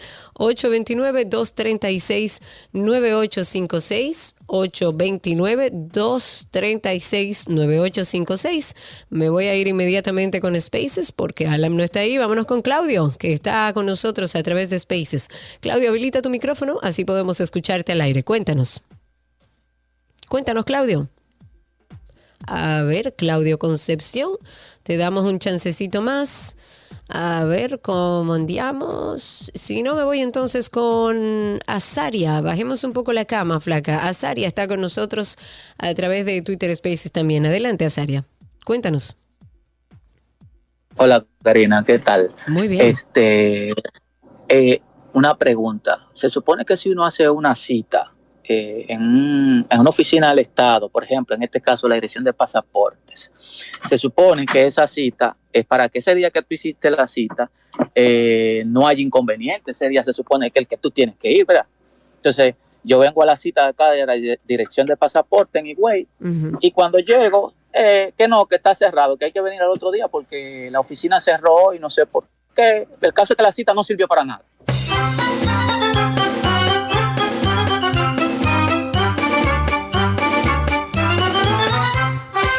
829-236-9856 y a través de Twitter Spaces también. Por ahí pueden solicitar ser hablantes. Señores, hoy inicia el periodo más caluroso en el país. Esto se va a extender hasta el 15 de octubre. La Oficina de Meteorología, o sea, UNAMED, estuvo en el día de hoy hablando sobre las condiciones de tiempo donde vamos a tener escasas lluvias. Esto en gran parte del país hay una incidencia del polvo de Sahara y yo lo siento y lo vivo. Y hay temperaturas que serán muy calurosas. ¿Por qué decimos esto? Porque hay que tomar en cuenta hidratarse, andar, andar con ropa fresca, sobre todo aquellas personas que se trasladan caminando, utilizando el transporte público, porque va a ser mucho calor. Nos vamos a Twitter Spaces. En Twitter Spaces tengo a Milcar. Adelante, a Milcar, habilita tu micrófono. Te escuchamos al aire. Cuéntanos. Muy buenas tardes, ¿cómo estás? Todo muy bien. Y está Sergio, y Sergio, se te dejó solo hoy. Sí, me dejó solita el viernes y hoy, pero ya se reintegra mañana. Bueno, mira, yo tengo a propósito del tránsito del 5, eh, una, una denuncia, como quien dice, que por favor le pongan atención a esos pedigueños que se ponen en la misma, óyeme, en, la, en el mismo puente y también se ponen en la vera del, elevado a pedir a, los vehículos que van en, vamos a decir, en velocidad, porque esa no una zona para detenerse, mucho menos. Para que las autoridades pongan atención en eso y por favor que quiten esa gente de ahí.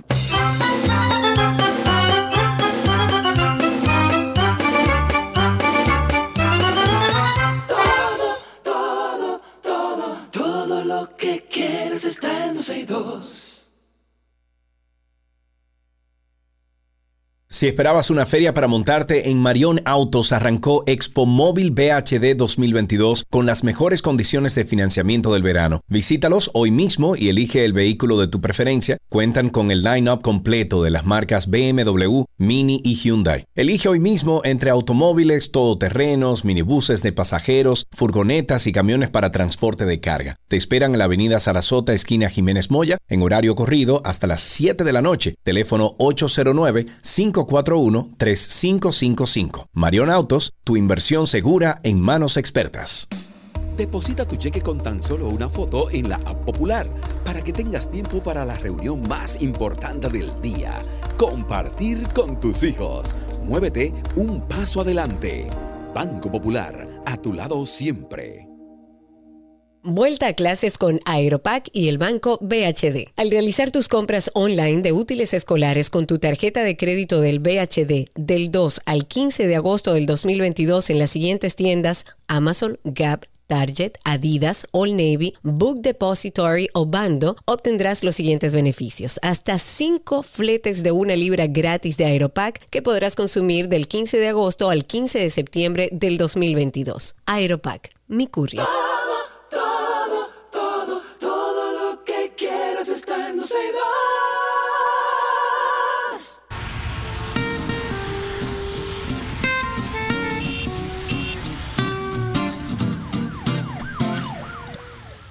Seguimos en Tránsito y Circo, esperando por sus llamadas 829-236-9856. Cuéntenos cómo está la calle, cómo está el tránsito, cómo anda el circo, cómo está la situación también del tránsito en este horario. Mientras tanto, comentar que el expresidente de la República, presidente además del Partido Fuerza del Pueblo, el FUPU, Leonel Fernández, ha afirmado en el día de ayer que la actual gestión a casi dos años de gobierno solo crea la ilusión de la construcción de obras. Dice, estamos llegando al 16 de agosto, se cumplirán dos años de gobierno de la actual gestión, donde quiera que van crean la ilusión de la construcción de obras. Eso dijo el expresidente Leonel Fernández y dijo que la primera promesa de esta gestión es la construcción de una carretera que iría a Puerto Plata, o sea, de Puerto Plata a Santiago, carretera del Ámbar. Han pasado dos años y ya ni se habla de esa carretera, dice Leonel. Pero además agregó que ellos llevaron al actor de cine Vin Diesel a Puerto Plata anunciar la construcción de un estudio de cine allá mismo. Y ahí no han puesto ni un blog, dice Leonel Fernández. Esas son sus declaraciones suministradas en una nota de prensa y dice que hace falta que la fuerza del pueblo gobierne para que regrese el progreso al país. ¿Qué ustedes opinan? ¿Hace falta que regrese Leonel Fernández a nuestro país? Llame 829-236-9856, 829-236-9856 o a través de Twitter Spaces soliciten por ahí ser hablante. Cuéntenos, ¿nos hace falta Leonel otra vez, porque él tuvo como muchos años para hacer su obra de gobierno. En, un- en su paso por la administración pública, y esto en otra información, el exministro de la presidencia, Lisandro Macarrulla, se le encargó liderar el Plan Nacional de Viviendas Familia Feliz, que ustedes se acordarán, un proyecto en el que se planteó inicialmente una construcción de unas 62 mil soluciones habit- habitacionales en este periodo, que ellos se supone estarían en cuatro años. Pues ayer Macarrulla, que primero pidió una licencia de su cargo luego de la imputación de la empresa familiar en el caso Medusa, y luego renunció alegando que había cumplido con un compromiso de dos años que había hecho con el presidente, pues reaccionó a la inauguración de 120 viviendas del proyecto Praderas del Norte en Los Alcarrizos. Este empresario dijo en su cuenta de Twitter que la entrega de 56 casas de familia feliz justifica su paso por el gobierno y dice, a veces trato de buscar justificación a mi paso por el gobierno. Día como hoy me dan la respuesta con la inauguración del proyecto Vivienda Feliz en Los Alcarrizos. Eso dijo a través de Twitter. La promesa inicial del presidente era entregar 11 mil viviendas al cumplirse su primer año de gobierno y otras 17 mil en cada año restante van lentos. 829-236-9856. Tengo a través de Twitter Spaces a nuestro amigo Lucas. Aquellos que quieran hablar con nosotros, 829-236-9856. Adelante, Lucas, cuéntanos. Eh, hola Karina, Bu- buenos- buenas tardes a todos. Bienvenido. Eh, Karina, mira, respecto a Leonel, Fernández, Reina, Dios mío. hace falta Lo- que lo- vuelva, Lucas. Yo, yo, yo- mi- mi- mira, no, no, no, no lo personal, pero lo único que sí que yo personal le agradezco a Leonel fue que en el 1991, cuando los norteamericanos le proponieron disolver las Fuerzas Armadas y él se negó para ellos patrullar la frontera, eh, yo creo que eso es lo único que hay que agradecerle a Leonel Fernández.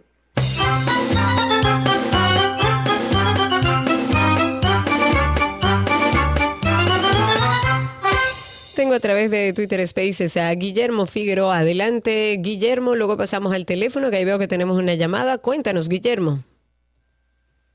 Guillermo, tienes que habilitar tu micrófono, quítale el mute para que podamos escucharte. Cuéntanos. Buenas tardes. Bienvenido. Necesariamente necesitamos a Leonel nuevamente. Sí, ¿por qué Hasta entiendes que, nuevos necesitamos? líderes. Hasta que surjan nuevos líderes que lo puedan sustituir a él. Perfecto, esa es su opinión. Válida es 829-236-9856. Ahí tenemos una llamada. En la línea está, a ver, ¿quién tengo? Tengo a Pablo. Cuéntanos, Pablo. Hello. Aló, Pablo. Buenas. ¿Me Adelante. Sí, perfectamente. Mi nombre es, es Sergio, no Pablo. Ah, adelante, Sergio. Igual que, que mi tocayo. Sí, eh, ya, ya la época del señor Leonel Fernández ya pasó. Es decir, ya fue presidente tres veces. Entonces, si vamos a pensar que él tiene que volver, porque él es necesario, entonces tenemos también que pensar que quizá a mí no tenga que volver. Y quizá a Balaguer vamos a tener que desenterrarlo. Y también a Trujillo vamos a desenterrarlo. Es decir, no vamos a salir muchacho. nunca de eso. Zafa. No vamos a salir nunca de eso.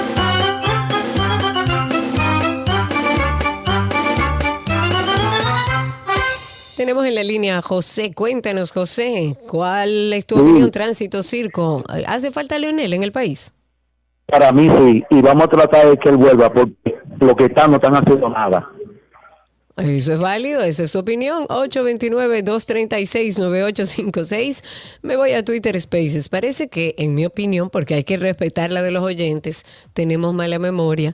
Vamos a ver, me voy primero con Daniel, que está ahí. Adelante, Dani, cuéntanos, habilita tu micrófono. Hey, buenas tardes, ¿qué dices, Cari? Todo en orden por aquí. Qué bueno, qué bueno. Hace calor por allá. Calorazo. Y ahora es que empieza el calor de verdad. Aquí está haciendo un poquito de calor, pero ahorita ya en la tarde ya se refresca un poco. Bueno, algo rápido. Es una pregunta. Si vamos a suponer que el PLD, o mejor dicho, vamos a suponer que Leonel hubiese ganado las primarias del PLD, Ajá. y hubiese sido el candidato del PLD y hubiese ganado también las elecciones. ¿Qué hubiese pasado con todos esos casos de corrupción? Eso es una buena pregunta. Vamos a dejar que nuestros oyentes la respondan.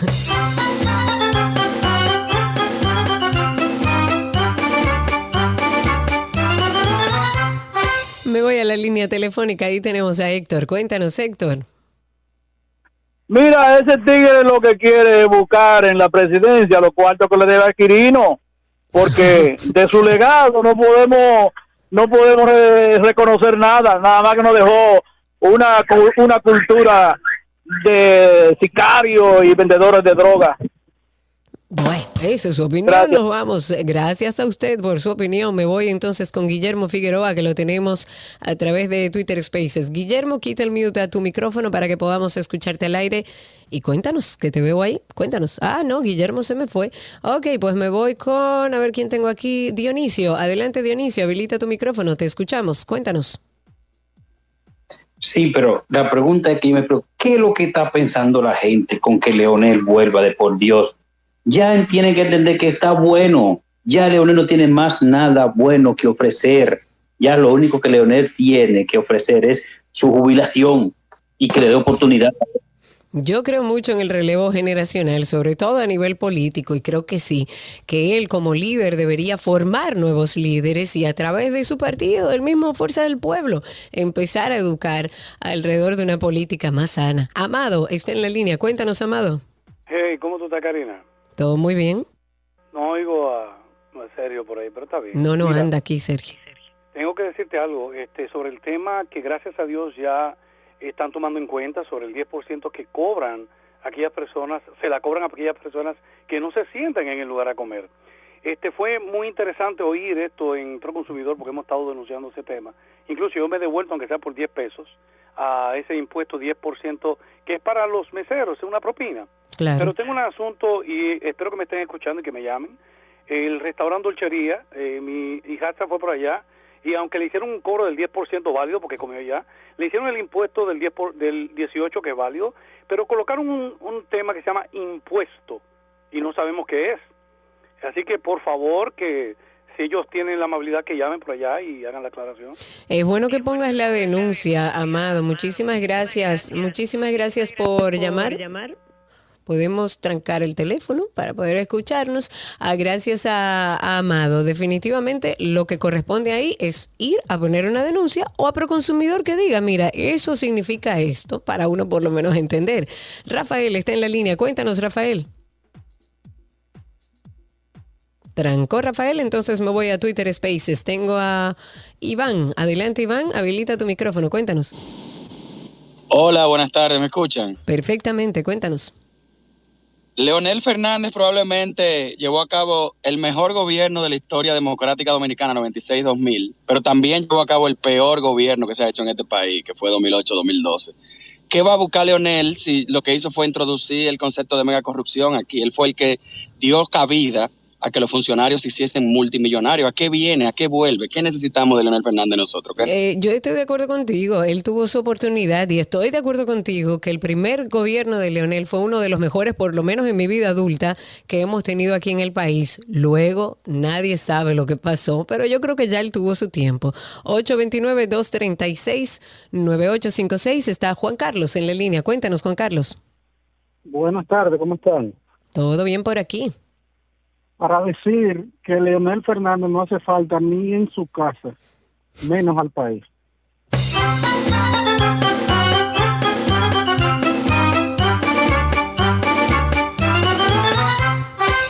Para comentar, el coordinador del Gabinete de Políticas Sociales de la Presidencia, Caistoni Peña Guava, dijo que él es objeto de ataques orquestados por dirigentes del PRM con el objetivo de debilitar su imagen de cara al futuro político o a su futuro político. Se ve que tiene algunas ideas de seguir creciendo a nivel político. Jerónimo, vamos a levantar algunas llamadas a través de Spaces. Jerónimo, habilita tu micrófono, así te escuchamos. Vamos a tomar algunas impresiones antes de despedir el segmento.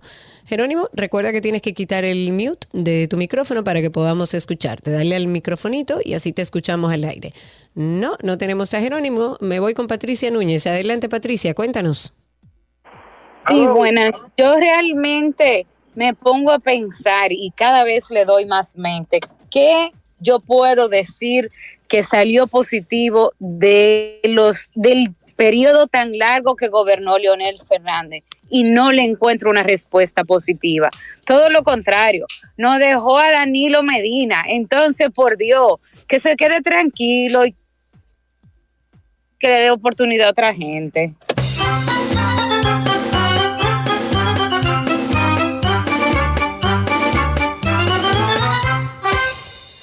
Nuestro segmento de ¿Qué aprendiste hoy? llega a ustedes gracias a Nido Crecimiento, tu amor, su futuro, y gracias también a nuestros amigos de Palapisa, expertos por tradición.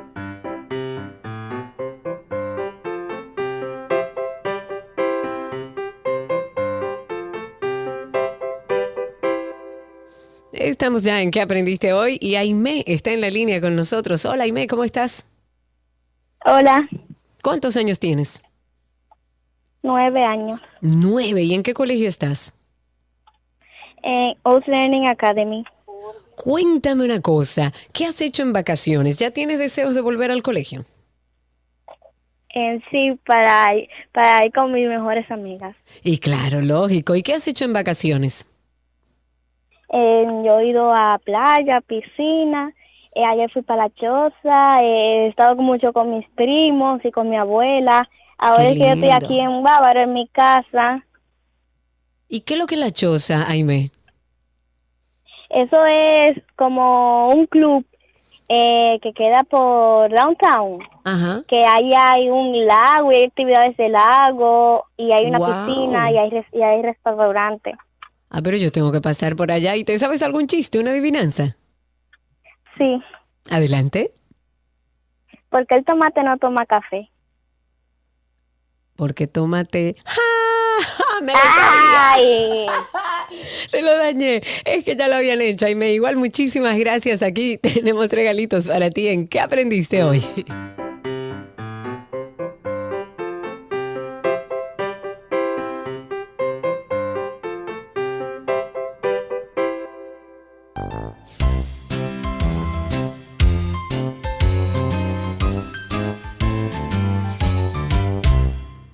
Estamos en nuestro segmento de mascotas. En la línea tenemos al presidente de la Fundación Albergue SOS. Él nos hablará sobre los perros abandonados y rescatados en nuestro país. Está con nosotros Darío Andújar Ríos. Hola Darío, ¿cómo estás? Hola, buenas tardes, ¿me escuchan? Muy bien, perfectamente. Claro y bueno, alto. bueno. Darío, Sí, cuéntame un poco. bien, eh, les escucho, gracias por, por, por, por invitarme al programa, gracias por la por la oportunidad y pues gracias por eh, poner atención en un tema tan importante como es el tema de la protección eh, a los animales y en este caso el abandono y el maltrato al que sufren, al que están eh, destinados en nuestro país eh, debido a la desidia y a la, y a la falta de, de, de- de políticas realmente que, que, que vayan en, en, en ayuda a ellos y pues también la ley que existe de, de tenencia responsable y, y de, y de bienestar animal que es la 248-12 eh, este es una ley que el, el 15 precisamente hoy cumple 10 años de promulgada y hasta ahora no, no ha habido Poco se ha hecho. Poco se ha hecho realmente. ningún no vamos a hablar de política pero ninguna ningún gobierno ningún ningún partido político ni ningún candidato eh, se han interesado realmente por pues a- apoyar el, el- el- este tema el, el apoyar los animales apoyar las instituciones que hacemos una labor social que les, les que les concierne o, o- o les- de- es un deber según establece la ley de salud pública Claro. de las alcaldías no solamente las alcaldías están obligadas a pues a construir albergues en sus dentro de sus demarcaciones sino que ni siquiera apoyan ni ayudan a las instituciones que, que, que lo que hacen de manera trabajo. desinteresada. Darío, vamos eh, primero, antes de, de abordar bien de lleno el tema, eh, ¿cuándo nace, cómo nace la Fundación Alberger SOS? O sea, ¿desde qué año están ustedes trabajando? Bueno, la Fundación Albergue SOS tiene unos cuatro años y medio aproximadamente. Fue el 6 de marzo, me parece, del 2018, cuando eh, ya fuimos eh, eh, formados como institución, pero es una, primero es un sueño de niño eh, convertido en una realidad, pues desde que yo tengo uso de razón y recuerdo, mi madre eh, siempre ha tenido animalitos, tenía una pecera gigante en el patio, tenía perros, eh, tenía gatos, eh, le encantaban muchísimo los animales, yo me crié en fincas de, de familiares, de tíos, de mi abuelo, que era un- una persona que le encantaba muchísimo los, los animales, el papá de mi mamá, y, y era un, gran defensor de ellos también, y pues creo que al- alrededor de los siete, ocho años más o menos que fue la primera vez que yo tuve la oportunidad de rescatar una perrita y, y mi mamá me dio pues la oportunidad de darle esa oportunidad a ese animal. Y pues ahí como todo niño que le gustan los animales a todos los niños les gustan los animales todo está dentro de nosotros, nuestros padres pues limitarlos y, y, y cohibirlos de ellos pero to- todos los niños tienen un, un gran amor sienten un gran amor dentro de su corazón y cuando cuando tienen animales cerca pues pues lo, lo demuestran. Y tuve la oportunidad de, de en esa ocasión y a partir de allí mi gran sueño era poderle dar oportunidad y poder ayudar a todos los animales de la calle, cosa que es relativamente para una sola persona imposible para una sola persona, pero si podemos seguir haciendo el trabajo y podemos lograr que esta sociedad, eh, que estos gobiernos, que este sector empresarial nos unamos todos por el bienestar animal, pues yo creo que a muchos quizás le va a causar risa lo que le voy a decir y a mucha gente le, causaba también risa cuando yo les comentaba que yo quisiera, a modo personal, ver mi país como Holanda y todo el mundo. Ay, pero ¿cómo sí. tú vas a pensar que, que, que República Dominicana eh, va a ser un Holanda? Bueno, pero eh, hace 50, 60 años atrás, pues eh, Holanda no era un país desarrollado y, y, y no tenía lo que tienen hoy en día, que es el primer país en el mundo en haber erradicado los perros callejeros. Y pues cómo lo logró, pues, pues, obviamente el gobierno tuvo que intervenir y, y llevando a cabo políticas eh, de responsabilidad social, de políticas de concientización, de, de, de aumentar los precios a los pedigrí para que la gente opte por no tener que comprar y, y, pues adoptar Adopte, claro. eh, aumentando las penalidades perdón las penalidades por maltrato las penalidades eh, que van aumentando de, desde un año y me parece que hasta tres años de cárcel y hasta 17 mil euros o sea una multa por maltrato podría llegar hasta los 17 mil euros aquí existe todo eso en diferentes números Pero no solo se que aplica. no se actúa Exacto. y como yo decía de, de Holanda, es posible que a mis 51 abriles yo no tenga la oportunidad quizás de ver el resultado final del trabajo que estamos haciendo hoy en día, pero ahí, es- ahí vienen caminando detrás de nosotros las futuras generaciones que son el futuro del, de nuestro país y del Que mundo. vienen más sensibles también, Darío, vienen más sensibles en torno al, al amor y el respeto a los animales, a los seres vivos en general. Actualmente, ¿cuántos perros rescatados tienes? Y si alguien está interesado en adoptar a uno de estos perritos, ¿tienes esa modalidad? Pero claro que sí, lo que más tenemos es perros. Bueno, fíjate qué sucede. Cuando yo, cuando, cuando llamamos perros, perros del, del, del albergue o del refugio, porque nosotros somos una fundación que tiene un albergue. O sea, no, nosotros no somos un refugio, somos una fundación cuyas áreas son bienestar social, medio ambiente y protección animal. ¿Por qué hacemos tanto énfasis en el tema del anim- de anima, en el tema animal?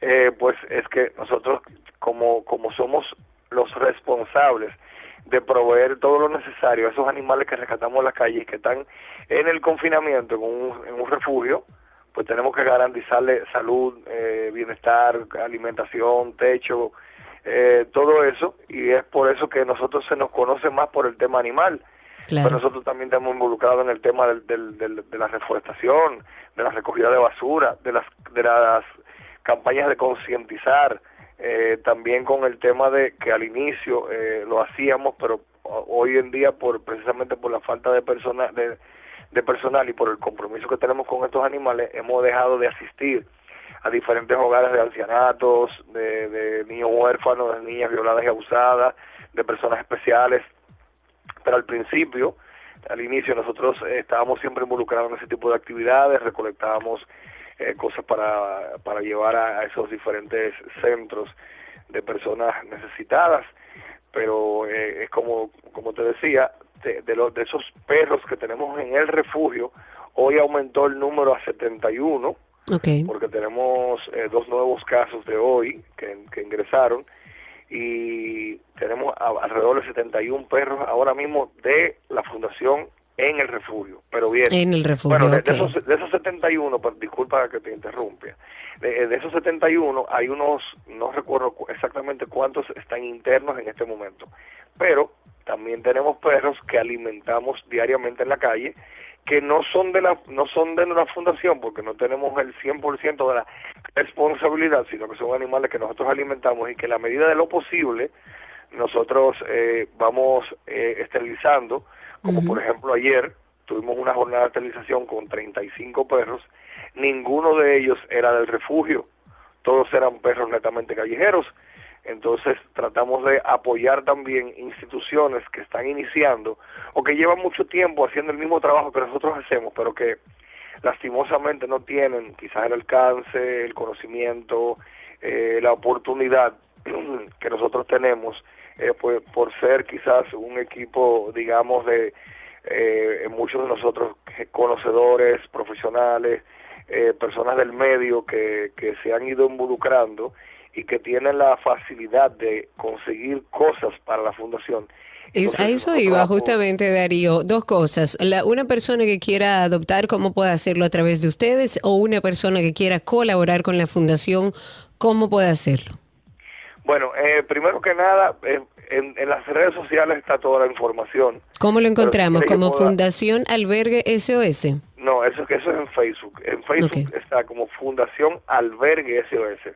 Y en. Instagram está como Alberguesos. O sea, arroba Albergue SOS, todo en minúscula corrido. Ok. El nombre de Albergue SOS viene de la urgencia, emergencia, necesidad de albergues. Albergue SOS.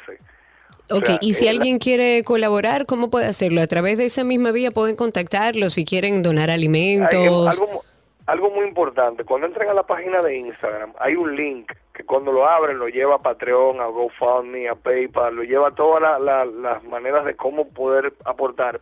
Pero también yo le puedo dejar mi número. Eh, mi número es el 809-390-6900. Ahí se pueden contactar directamente conmigo. Eh, nosotros tenemos un mar de necesidades.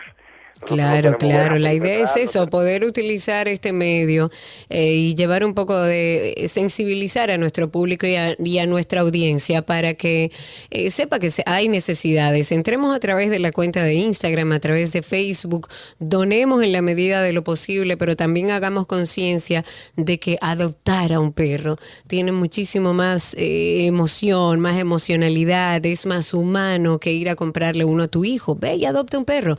Y ahí te van a estar esperando. Y no hay nada más agradecido y hermoso que un perro adoptado. Muchísimas gracias a la Fundación Albergue SOS en el nombre de Darío Andújar Ríos que están haciendo un trabajo bellísimo. Les reitero la cuenta a través de Instagram es arroba albergue SOS. Todo junto, alberguesos.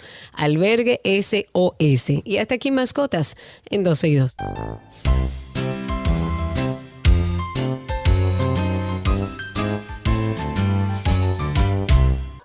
Lo mejor de la web llega a ustedes gracias a Aeropack, mi courier.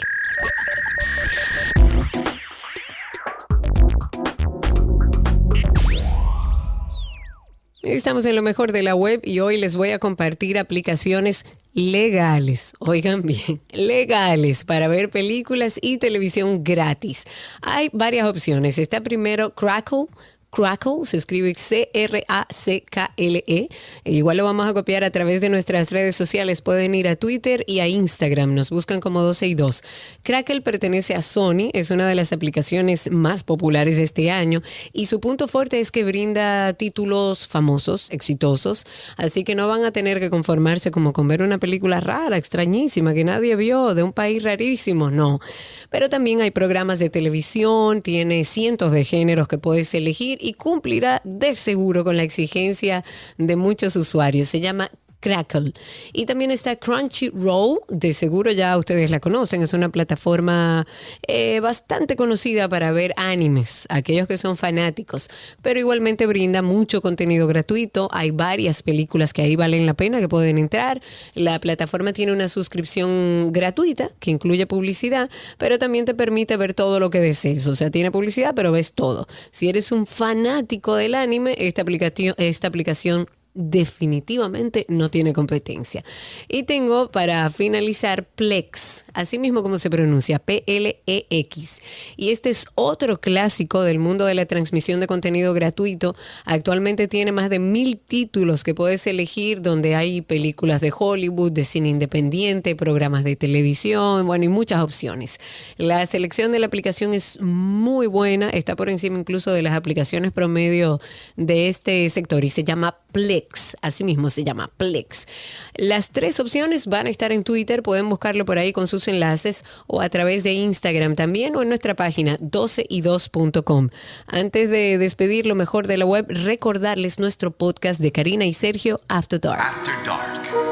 Desde siempre la sexualidad, la orientación sexual y la identidad de género han sido unos temas de los que aún, y es lamentable, no se habla abiertamente. Y es por esto que en este episodio de Karina y Sergio After Dark queremos hablar sobre cómo funciona la orientación sexual. La orientación sexual es la preferencia que tiene una persona por la atracción que sienta romántica, sexual, carnal hacia otra persona. Quisimos hablar de la forma más natural posible sobre este tema para de alguna forma llegar a un punto medio donde podamos por lo menos abrir una conversación saludable. Siempre he leído que no hay una preferencia sexual, sino estás atraído sentimentalmente por alguien de tu mismo sexo y que quieres llegar a establecer una relación. Porque una cosa es, vamos a decir que la atracción carnal y otra es la espiritual. Lo que sentimos lo sentimos más que todo por nuestra historia. ¿Cuáles son los elementos que nosotros hemos integrado para que me guste una persona, más no necesariamente para que me guste un género en específico? Karina y Sergio, After Dark. Pueden conseguir nuestro podcast en cualquiera de las plataformas de podcast que utilicen. También pueden pasar por nuestro usuario en Instagram, Karina y Sergio After Dark. Ahí está el enlace. Hay mucho contenido también que complementa la información que hablamos en nuestro podcast. Karina y Sergio After Dark. Y hasta aquí lo mejor de la web.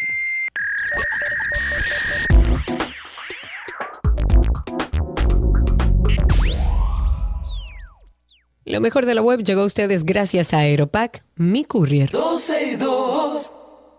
Las noticias actualizadas llegan a ustedes gracias a la Asociación La Nacional, tu centro financiero familiar, donde todo es más fácil.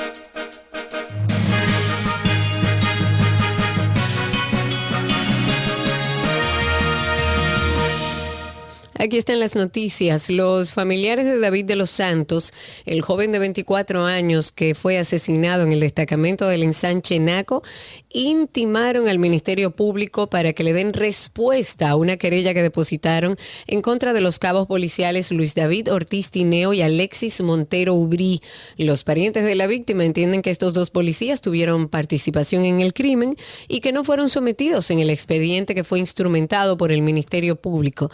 El abogado Máximo Peña, que representa a los parientes de la víctima, explicó que la querella fue depositada el 17 de junio de este año y hasta el momento el Ministerio Público no ha hecho nada, no ha realizado ninguna de las diligencias investigativas que han propuesto.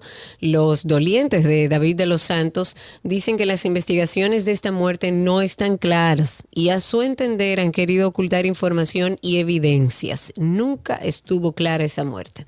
En otra información, la Ley General de Educación 6677 está obsoleta, señores, por lo que se hace necesaria una renovación al junto de una serie de mecanismos dentro del ministerio como el Consejo Nacional de Educación. Eso lo dijo hoy Pedro Acevedo, él es coordinador del Foro Socioeducativo y coordinador del Centro La Salle. Luces y sombras, rosas y espinas. Con esto analizan las sociedades médicas los primeros dos años de gobierno del presidente Luis Abinader en la parte salud y los servicios médicos especializados. Además expresan a qué aspiran en lo que resta la gestión. La Sociedad Dominicana de Pediatría dice que la salud infantil ha experimentado un retroceso, sobre todo para las muertes infantiles y por dengue que se han producido. En muerte infantil eh, aseguró que las notificaciones el 78% ocurrieron en los primeros 27 días de nacidos, que comparando el, el 2021 con el 2022 se ve un incremento de 70 muertes neonatales. En otra, en otra noticia, con la llegada de la carroza eh, con el cuadro de la Virgen de la Altagracia, se ha iniciado la culminación del jubileo altagraciano por los 100 años de coronación canónica. La imagen recorrió el Estadio Olímpico Félix Sánchez, donde miles y miles, ahí había mucha gente, de devotos de la Virgen se reúnen desde la madrugada de este lunes. El aspirante presidencial por el PLD, Francisco Domínguez Brito, ha afirmado que los primeros dos años de gobierno de Luis Abinader son de notable frustración para el pueblo dominicano, cuyo sueño de mejorar la calidad de vida se ha visto truncado por los efectos del alto costo de la vida, la falta de empleos, de protección para la salud y la inseguridad ciudadana. Él lamentó que mientras la población sufre los rigores de un mal gobierno, el presidente esté empeñado en seguir haciendo promesas y recorridos de campaña política en distintos puntos del país. Y hasta aquí las informaciones actualizadas en 12 y 2.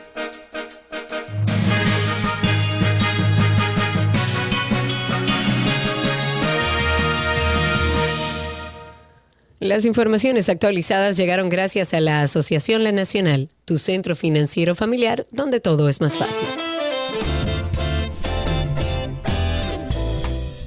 Despedimos 12 y 2, señores. Gracias. Gracias por acompañarme. Gracias por haber compartido con nosotros estas dos horas 30 minutos. Recuerden que seguimos esta conversación. Estamos en redes como Karina Larrauri, Sergio Carlos, 12 y 2.